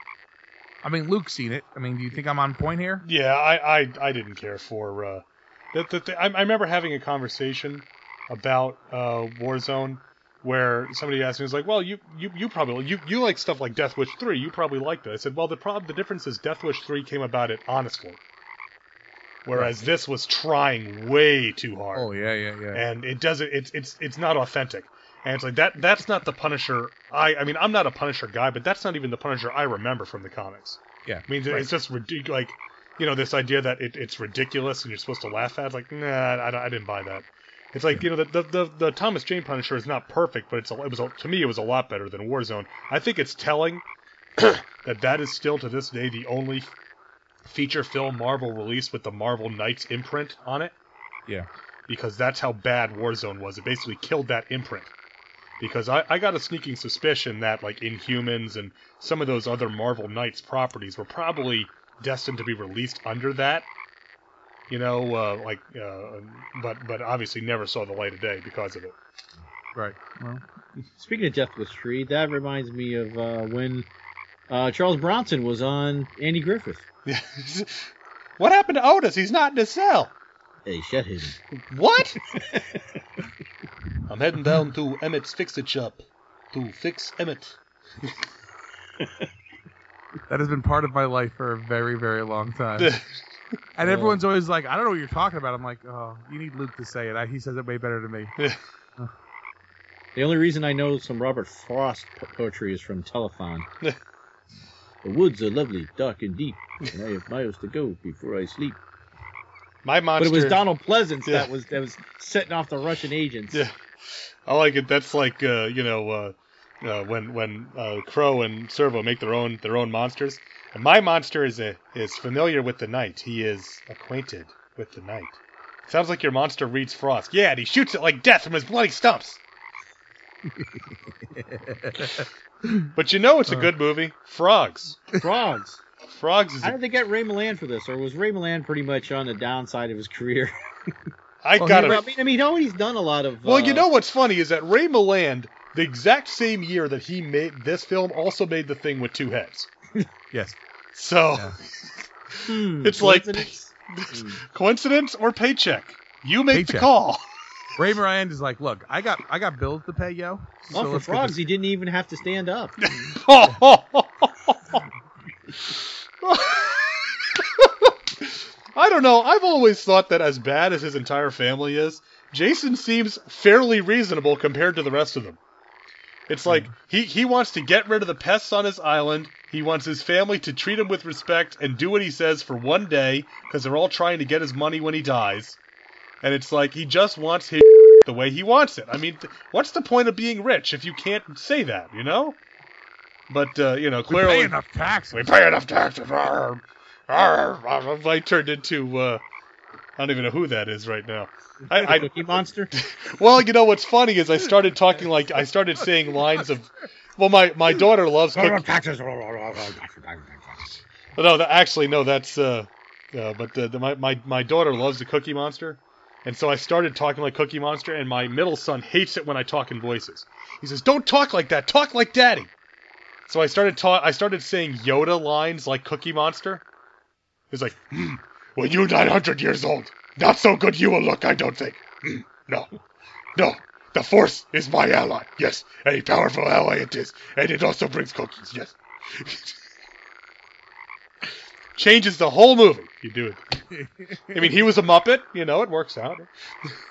Master Cookie, what do I take into the cave? Only what you take with you. Only what you take with you, and you should bring cookies. Yes. Bring oatmeal raisin. They give you energy. you bring oatmeal raisin. You energy bring they give you. energy they give. Yes. Oh, it's very good. Oh, Cookie, not make mistake. He write down the, the the letter of the day, Cookie, on this piece of paper and not eat the paper. Yes. But that having been said, yes, I don't know. Ray Milland, uh, yeah, that's. I don't know. It's it's it. thi- This is uh, oddly enough, this is probably my favorite movie with Ray Milland in it. So We I, did the Well, 4D he- he- man also, right? The 4D man, With Yeah, Robert. Lansing? yeah, No, yeah. Ray Moran's the 4D man. Isn't he the one seeing through things? No, and- I thought he was. Oh, maybe I've got my. Yeah. I'm But he, but I mean, he was in uh, Dial M for Murder, you know, and Yeah. uh, I mean that that's kind of the the big one. I mean, his fi- that, his sure. filmography is hundreds and hundreds of uh, of things. I mean, he also, I mean, the year after this, he made The House in Nightmare Park and Terror in the Wax Museum. I'm thinking he was the Michael Caine of his time. Yeah, just always always liked to work. Ching. No, he ching. wasn't the 4D man. He was an X, the man with the X-ray eyes, Oh, that's right. Yes, sorry. and in, Um, Pa- and also in Panic in the Year Zero, Premature Burial. You know, I mean, lots of the genre films for him here. Bugles in the Afternoon, which I'm guessing is a war picture. Hostile Witness. He was in Love Story. Yeah, he was in Love Story. He was in uh, Escape to Witch Mountain. Oh yeah. Yeah. on the episode of Fantasy Robert Island. Lansing was in 4D Man. Yeah, I had the wrong movie. He also he was he played Sire Uri in Battlestar Galactica. Oh yeah. You know, and he was oh in one of my favorite uh, talking about disaster movies. One of my favorite TV disaster movies of all time, Starflight, the plane that couldn't land, with Lee Majors and Hal Linden and Lauren Hutton. That's the one with the it's it's like Airplane Two. They make the uh, the commercial jetliner that can fly into space, and it goes so high that to, in order to because the the terrorists shoot a missile at it, so it has to make evasive actions, and it ends up leaving the stratosphere and it's orbiting the Earth. Oh Is- my god. Is is is that uh, Mayday at forty thousand forty thousand feet? Mm, Don't believe so. I don't think it had that. Because that's Mayday at forty thousand feet. He plays Doctor Joseph Minahan. No, this is Starflight, the plane that couldn't land, was also known in its theatrical release in uh, the UK as Airport 85, despite it being made in 1983. I think it was wasn't shown there until 1985. No, he plays thing back. QT Thornwell, which is a fake name if I've ever heard one.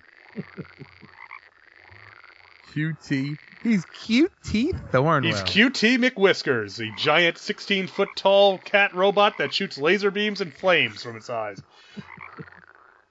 Now, Starflight 1 was one of these movies that I knew about for years and years because it was in the uh, Leonard Maltin movie guide, Yeah. and I'd never seen it. And then when the video gallery by Clemson University went out of business and they were selling off all their stock, I they had it and I bought it. And I'm like, yes. I went right home and watched it. I'm like, this is the most awesome movie about a plane stuck in outer space I've ever seen. Might be the only movie about a plane stuck in outer space you've ever seen. Look, yeah, well, it's just like uh, I found on YouTube a special bulletin. You guys remember that one? No. That's the one where it's it's like the it's presented like a real special bulletin newscast about the um, the anti-nuke terrorists uh, creating a dirty bomb in the Oh yeah, in in the like harbor South Carolina. in, Char- in Charleston Harbor, yeah. Yeah. Oh yeah. And yeah. they set off the nuke at the end. It's like, dude, that's awesome. I live in South Carolina, you know, so that's always. Not anymore. Well, I don't live in Charleston, so that you know, low country. This is going really local. This is great. Yeah, it's uh, that it's it's that one, and the other one is Without Warning, which was the the the mock the the fake documentary or the fake news one about the um they were like meteor strikes that turned out to be like alien ships and stuff. Hmm. And that one's funny because they actually worked the title in because it starts out as like a crappy TV movie with Laurie Anderson or Loni Anderson. With Louie Anderson. Louie. Hey, How you doing there, folks? This is Louie, this is Louie Anderson. top top five answers on the board. Oh man, I'm winded from walking over there from that podium. No, with Loni Anderson, it's it's, it's like the uh, like a lifetime movie called Without Warning, and then they interrupt the movie to do the news break, and then they interrupt, they go back to the movie, and then interrupt it again, and then that goes into our, our fake news movie for the rest of the movie. that was on like that was in like 1994, and then I remember this other TV movie I saw where it's it's called Murder Live. You guys remember that one? No, I don't. That is the one where the guy, um, it, it, it's it's um, it's it's like a daytime talk show, like a um, like a Jerry Springer type show, and the guy's son had gone on it, and he got like ambushed or something on the show, and ended up killing himself. So the guy comes back and takes the show hostage, and it's like they're but they keep showing it live, like he won't let them cut away, or he's gonna he's gonna kill her. Sounds like the plot of Psycho 4. It's got it's it's it's got uh, Mar, uh, Marg Helgenberger in it and David Morse. Oh, good. Marg Helgenberger. You guys, I, I remember that when it was on um it was on uh, it was on NBC. I was in like I was in like '97. That was like when I was in high school. It's pretty good. I mean, I remember that. But the problem is now I'm searching for this one on like YouTube. And if you want to see some depravity, put Murder Live into YouTube. No. You don't get this movie. Oh no. kids, kids don't do that. That's like, that's like googling how do I attract teenage girls. We're, we're a little far afield here, but uh, but that's okay because it's my format. I, we can do whatever the hell we want. So, um, but uh, but let's let's uh, let's bring it on home here. So, uh, um, let's do fi- final thoughts on frogs. Uh, Doctor Bill, what do you think?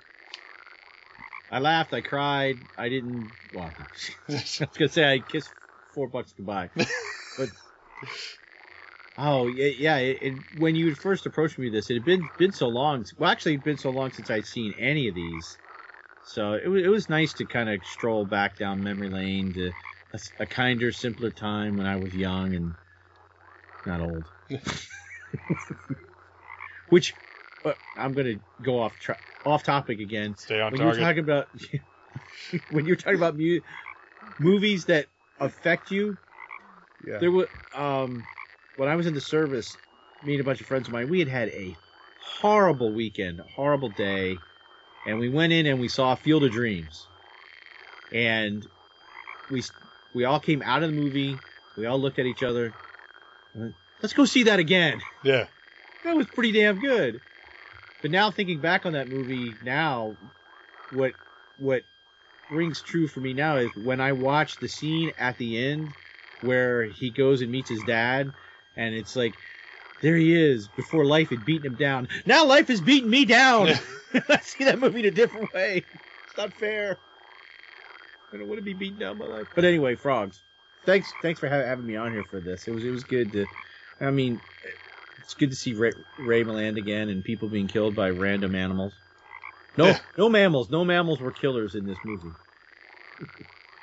All right. Uh, you're, like I said, Bill, you're you're always welcome here. You might suffer abuse on other shows. Back to the bins, but uh, you're always welcome here on Earth Destruction Directive. So, uh, Jay, what are your final thoughts on on frogs? All right, so frogs, you know, it's one of those again taking us back to being kids. You know, uh, Friday nights when you finally got done with the school week, you're just like, wow, I know there's gonna be something on to watch. Frogs comes on, you're never disappointed. You get to see uh, dumb people getting killed by insects. Uh, you get to see some, you know, just insane amounts of chemicals kept in high places badly, you know, the, some the, the effects may not all hold up, but you know what? That's what it is. It's entertaining. It's uh, you know, you're you're at the end of the day, you're not sitting there going, ah, just wasted two hours of my life on TV. Uh, be an hour and a half normal. So you know, it's it's it's great. It's one of those things that looking back, you can look back and have good memories about things and enjoy that time. Uh, to to think back to those, you know, when it was just a lot easier when everything wasn't plugged in constantly, and you weren't constantly bombarded with crap, and you could just kind of let's just chill and watch something. And it's it's nice to be able to look at that stuff, and I'm, I'm glad you had me on to do this one too. Uh, obviously, I had a lot of fun doing this. I had a lot of fun talking with with Dr. Bill. Um, you know, and you and I talk all the time, Lou, and you know it's it's hard because most people don't hear those conversations except maybe our spouses. Uh, you know, and they think we're insane anyway. So it's nice to do this. It's nice to be able to talk about a movie like this. Um, and it's just a good fun time. And I hope people, if they're interested in checking this out, uh, uh, because I think uh, we were talking before, Bill and I, uh, I, I had seen some of it on YouTube. I, we couldn't find the link anymore on YouTube, right, Bill? Right. Yeah. Yeah. The American, like, so that means you're gonna, you might want to, you know, you might want to go and and pick this up. It's it's as Luke said, it's on a double bill with uh, with Food of the Gods. Food right? of the You said? gods. Yep. I mean that that's I'd that's right now- fifteen bucks well spent right there. That's that's that's a two. You go to Two True Freaks, you listen to this podcast. You're like, wow, I really want to see this. You go click on that link, just like I do every single time I buy something, and I go right to Amazon, and I'm gonna buy this. Well, I already own it, but you can go do this too.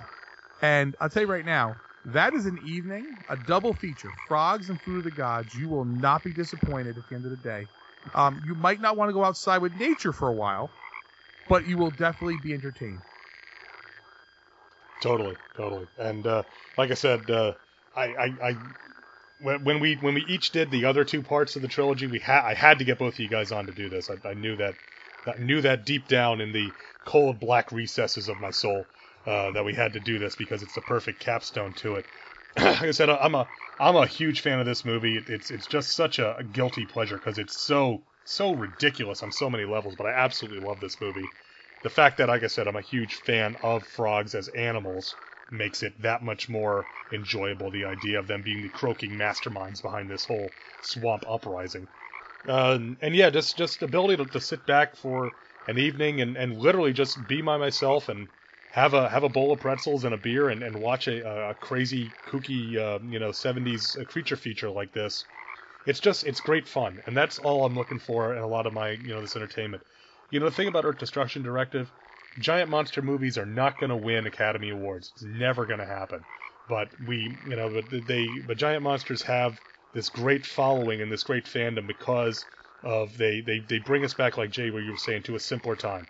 And and this is movie kind of even though it's not giant monsters, it fits into that same mindset where it brings us back to a simpler time when you know it's you could just make a movie about a swamp full of, of uh, killer frogs and reptiles and butterflies and Spanish moss. And you know it, it didn't it didn't need to be the greatest thing ever. It just had to be fun for 90 minutes. And I, I will always prop this movie up and point to this movie as just a fun nature on the loose eco 70s movie because it's it's it's just a, a hoot an absolute hoot. And I had a I was really made me happy to get an excuse to watch it again, even like I said, if my wife refused to watch it with me. Um, so, uh, guys, I want to thank you both for being on. Wait, Uh, wait. You just had me pop a parody song in my head when you said "Nature on the Loose." It made me think of uh, of uh, oh, what is that? That group called Saga. Tonight I'm on the loose, and tonight frogs on the loose. No one can stop them now. See, I, Tonight the- see, I, I was thinking more like, you know, uh, frogs on the loose. frogs on the loose. They're hopping and croaking all over the place. The frogs are on the loose. You know, but, Frogs on the loose. When Uh. Earth Destruction Directive crossed over with Long Play. Uh, all right, so Bill, where can we, where else can uh, can listeners, if they haven't heard enough of you on this particular episode, where else can they hear you on the Two True, uh, here on the internet, including the two other shows on the Two True Freaks Network? Oh, um, I'm all over. Uh, uh, Back to the Bins, Anime Freaks. Um, I think I can remember the shows I'm on, but uh, uh, I don't like to toot my own horn that much. Uh, no, consoles for old men. Yep. Um, we're going to be returning with Walking Dead Wednesday soon. Uh, I think that's my normal shows. Yep, that sounds about right. Yep, that's that's you know. Say, Jay, Yeah. this is much easier for you. Where can, where else can people hear you on uh, online if they want to hear you? Well, if they want to hear me, you want to go to the vault. Uh, that's where you. That's my the normal show I'm on for now. Uh, there may be more coming, but as for right now, just on the vault. That's where I'm a regular. Uh, you'll see me once in a while pop up on like a the Star Wars roundtable or um, you know discussing whatever. But that's where you're gonna find me. If you're interested in seeing what I actually, you know, the artwork I actually do, uh, I do post stuff sometimes on the Two True Freaks Facebook page, but uh, on Instagram, Jason Jaconetti, all one word. Uh, I post my stuff there. My hashtag is the Art of Horror Collective. If you go online to the Art of Horror Collective, uh, if you search that on Google, it'll bring up my webpage, and I have movie reviews there, including I think one for frogs. Uh, I also have artwork posted there as well. Um, horror stuff. Yeah, it's horror stuff. That's what you're gonna see. Horror Yeah. stuff. Yeah. All right, cool. So everybody, be sure to check that out. Art of Horror Collective is a uh, you want to you want to get um, outside of the normal True Freaks comfort zone. The stuff my the models and stuff my brother works on are, are definitely in that leaning towards the vault side of things. Let's just say rather than the the monthly Monday side of things. Uh, guys, again, thank you very much for coming on. And we've uh, it's uh, this has been an epic recording, I think, if uh, especially considering the stuff that went on before we went on the air. Um, but uh, but it's been a hell of a lot of fun, and uh, I want to hope everybody enjoyed the show. and hope you go check out Frogs. Uh, like Jay said, use the Amazon.com link on twotruefreaks.com and go pick it up. If you're listening to this show, you will enjoy this movie, so you owe it to yourself to check it out if you haven't. Uh, that's all for tonight. Again, want to thank you guys for being on. I don't know what's going to be next because this is a Gaiden show, so I uh, hope you guys enjoy whatever the next episode is as well. And until that time, keep them stomping.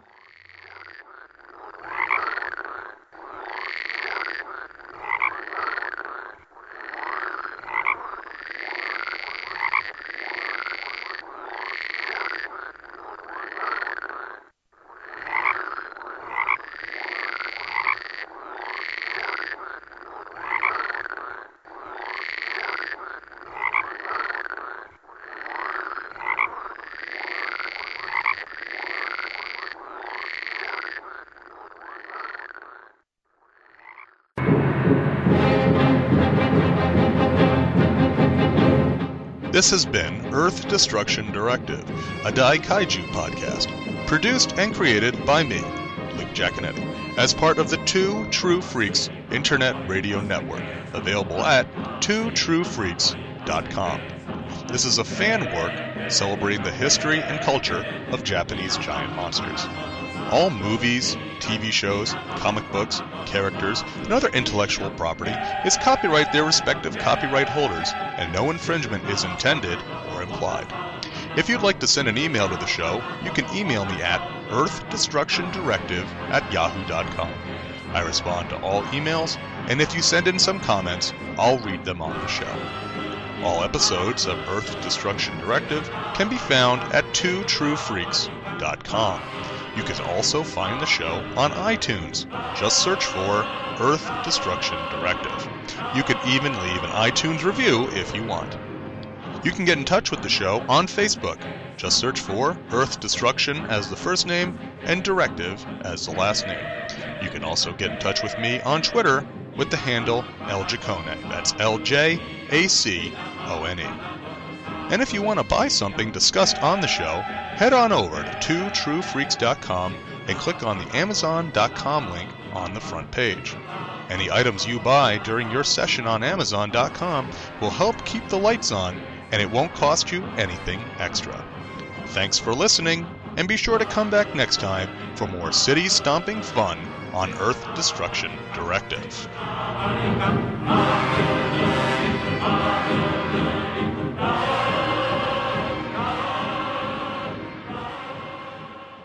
Tune in next time to hear the crusty old podcaster from Oklahoma say, There's a WTF moment if I ever saw one. Well, it's big and terrible. More frightening than I ever thought possible.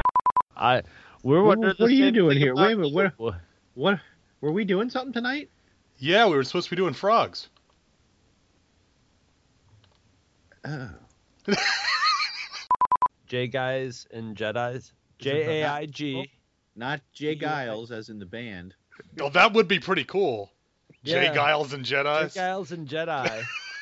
Freeze frame. That's exactly what I was came to. You have your intro done. All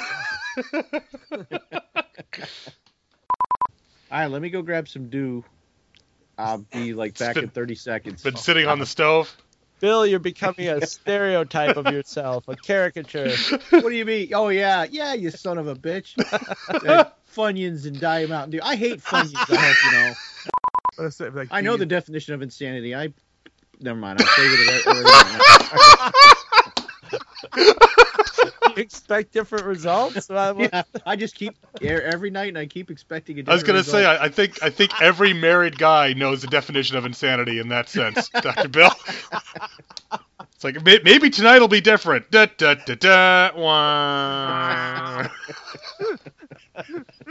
this is all going on the show, by the way. This is gonna be.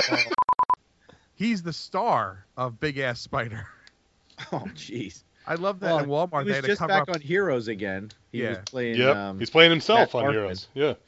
He's playing himself. No, he I was. I mean that that dude is Matt Parkman, as far as I'm concerned. When we were when we were watching Force Awakens, I elbowed him. I was, it's Matt Parkman. He's gonna read Kylo Ren's mind to figure out how they gotta fight him. this idea, and I go, oh my god, Neil deGrasse Bison, and I was like, I could Photoshop his face on a bison. It would be beautiful. No, no, no, no, no, no. You you Photoshop his face onto M Bison from Street Fighter. Oh, oh, yeah, my but now is that going to be Raul Julia? I, I think gonna I have- think it kind of has to be Raul Julia. I think. game over. My- Okay. I'm back. so I says to Maud, I says, So he says. And then there's Maud. then there's Maud. Because I would have put an El Matematico mask on. yeah, here you go. Here's El Matematico. That's an actual wrestler. Yeah. There you. See it? Oh, but yeah. Uh, hold on. Something up.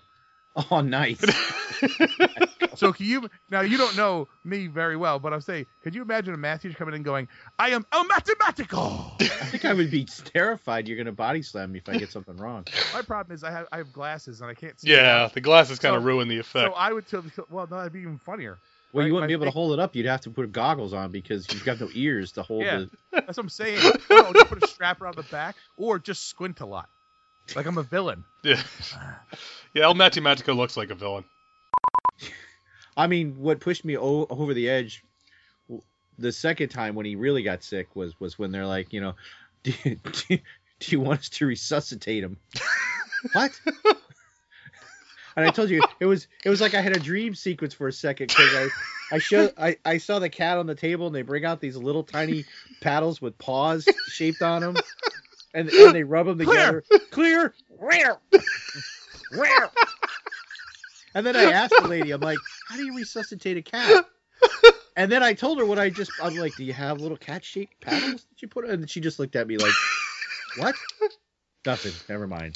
We No. just use a car battery. Get off it. We just plug it in an outlet. It's like, no, if he goes, let him go. I no, don't, don't, you know. Yeah. I got a DNR on that cat. you get your picture in the paper. Local man ruins everything.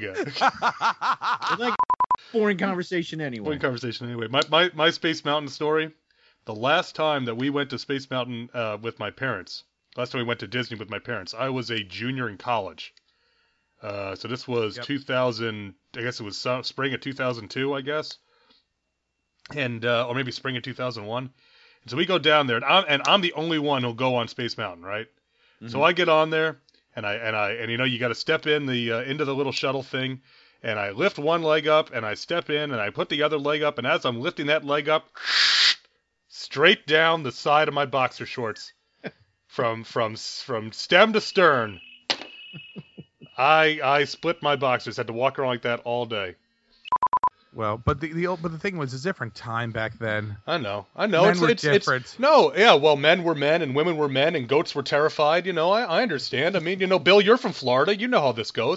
But uh, meh, meh, sorry. meh. where's Hero when you need him? He's always good for a good goat sex joke. But uh, when we met up with Scott about a about three or four weeks ago, we went over um went to that Disney. Well, that's when I got stuck in the thing. but but I was I was saying I was saying to Ben, I was like on on on the way, I'm like, well, you know, we got to be careful because we don't want to speed because we don't want the we don't want the Disney cops to pull us over. And I I saw him like look for a second. I'm like, yeah, because they got you know you'll have Mickey and and uh, Goofy playing good cop bad cop, you know. You know, hold, don't hit your head when you get in the car. Oh, you hurt yourself. The problem is- You know, you better talk because he gets pretty pissed off. the, Disney cops, you know, the the they, they the thing is, I don't know what what color uniforms they wear down in down in like celebration and stuff like that because they have their own police force.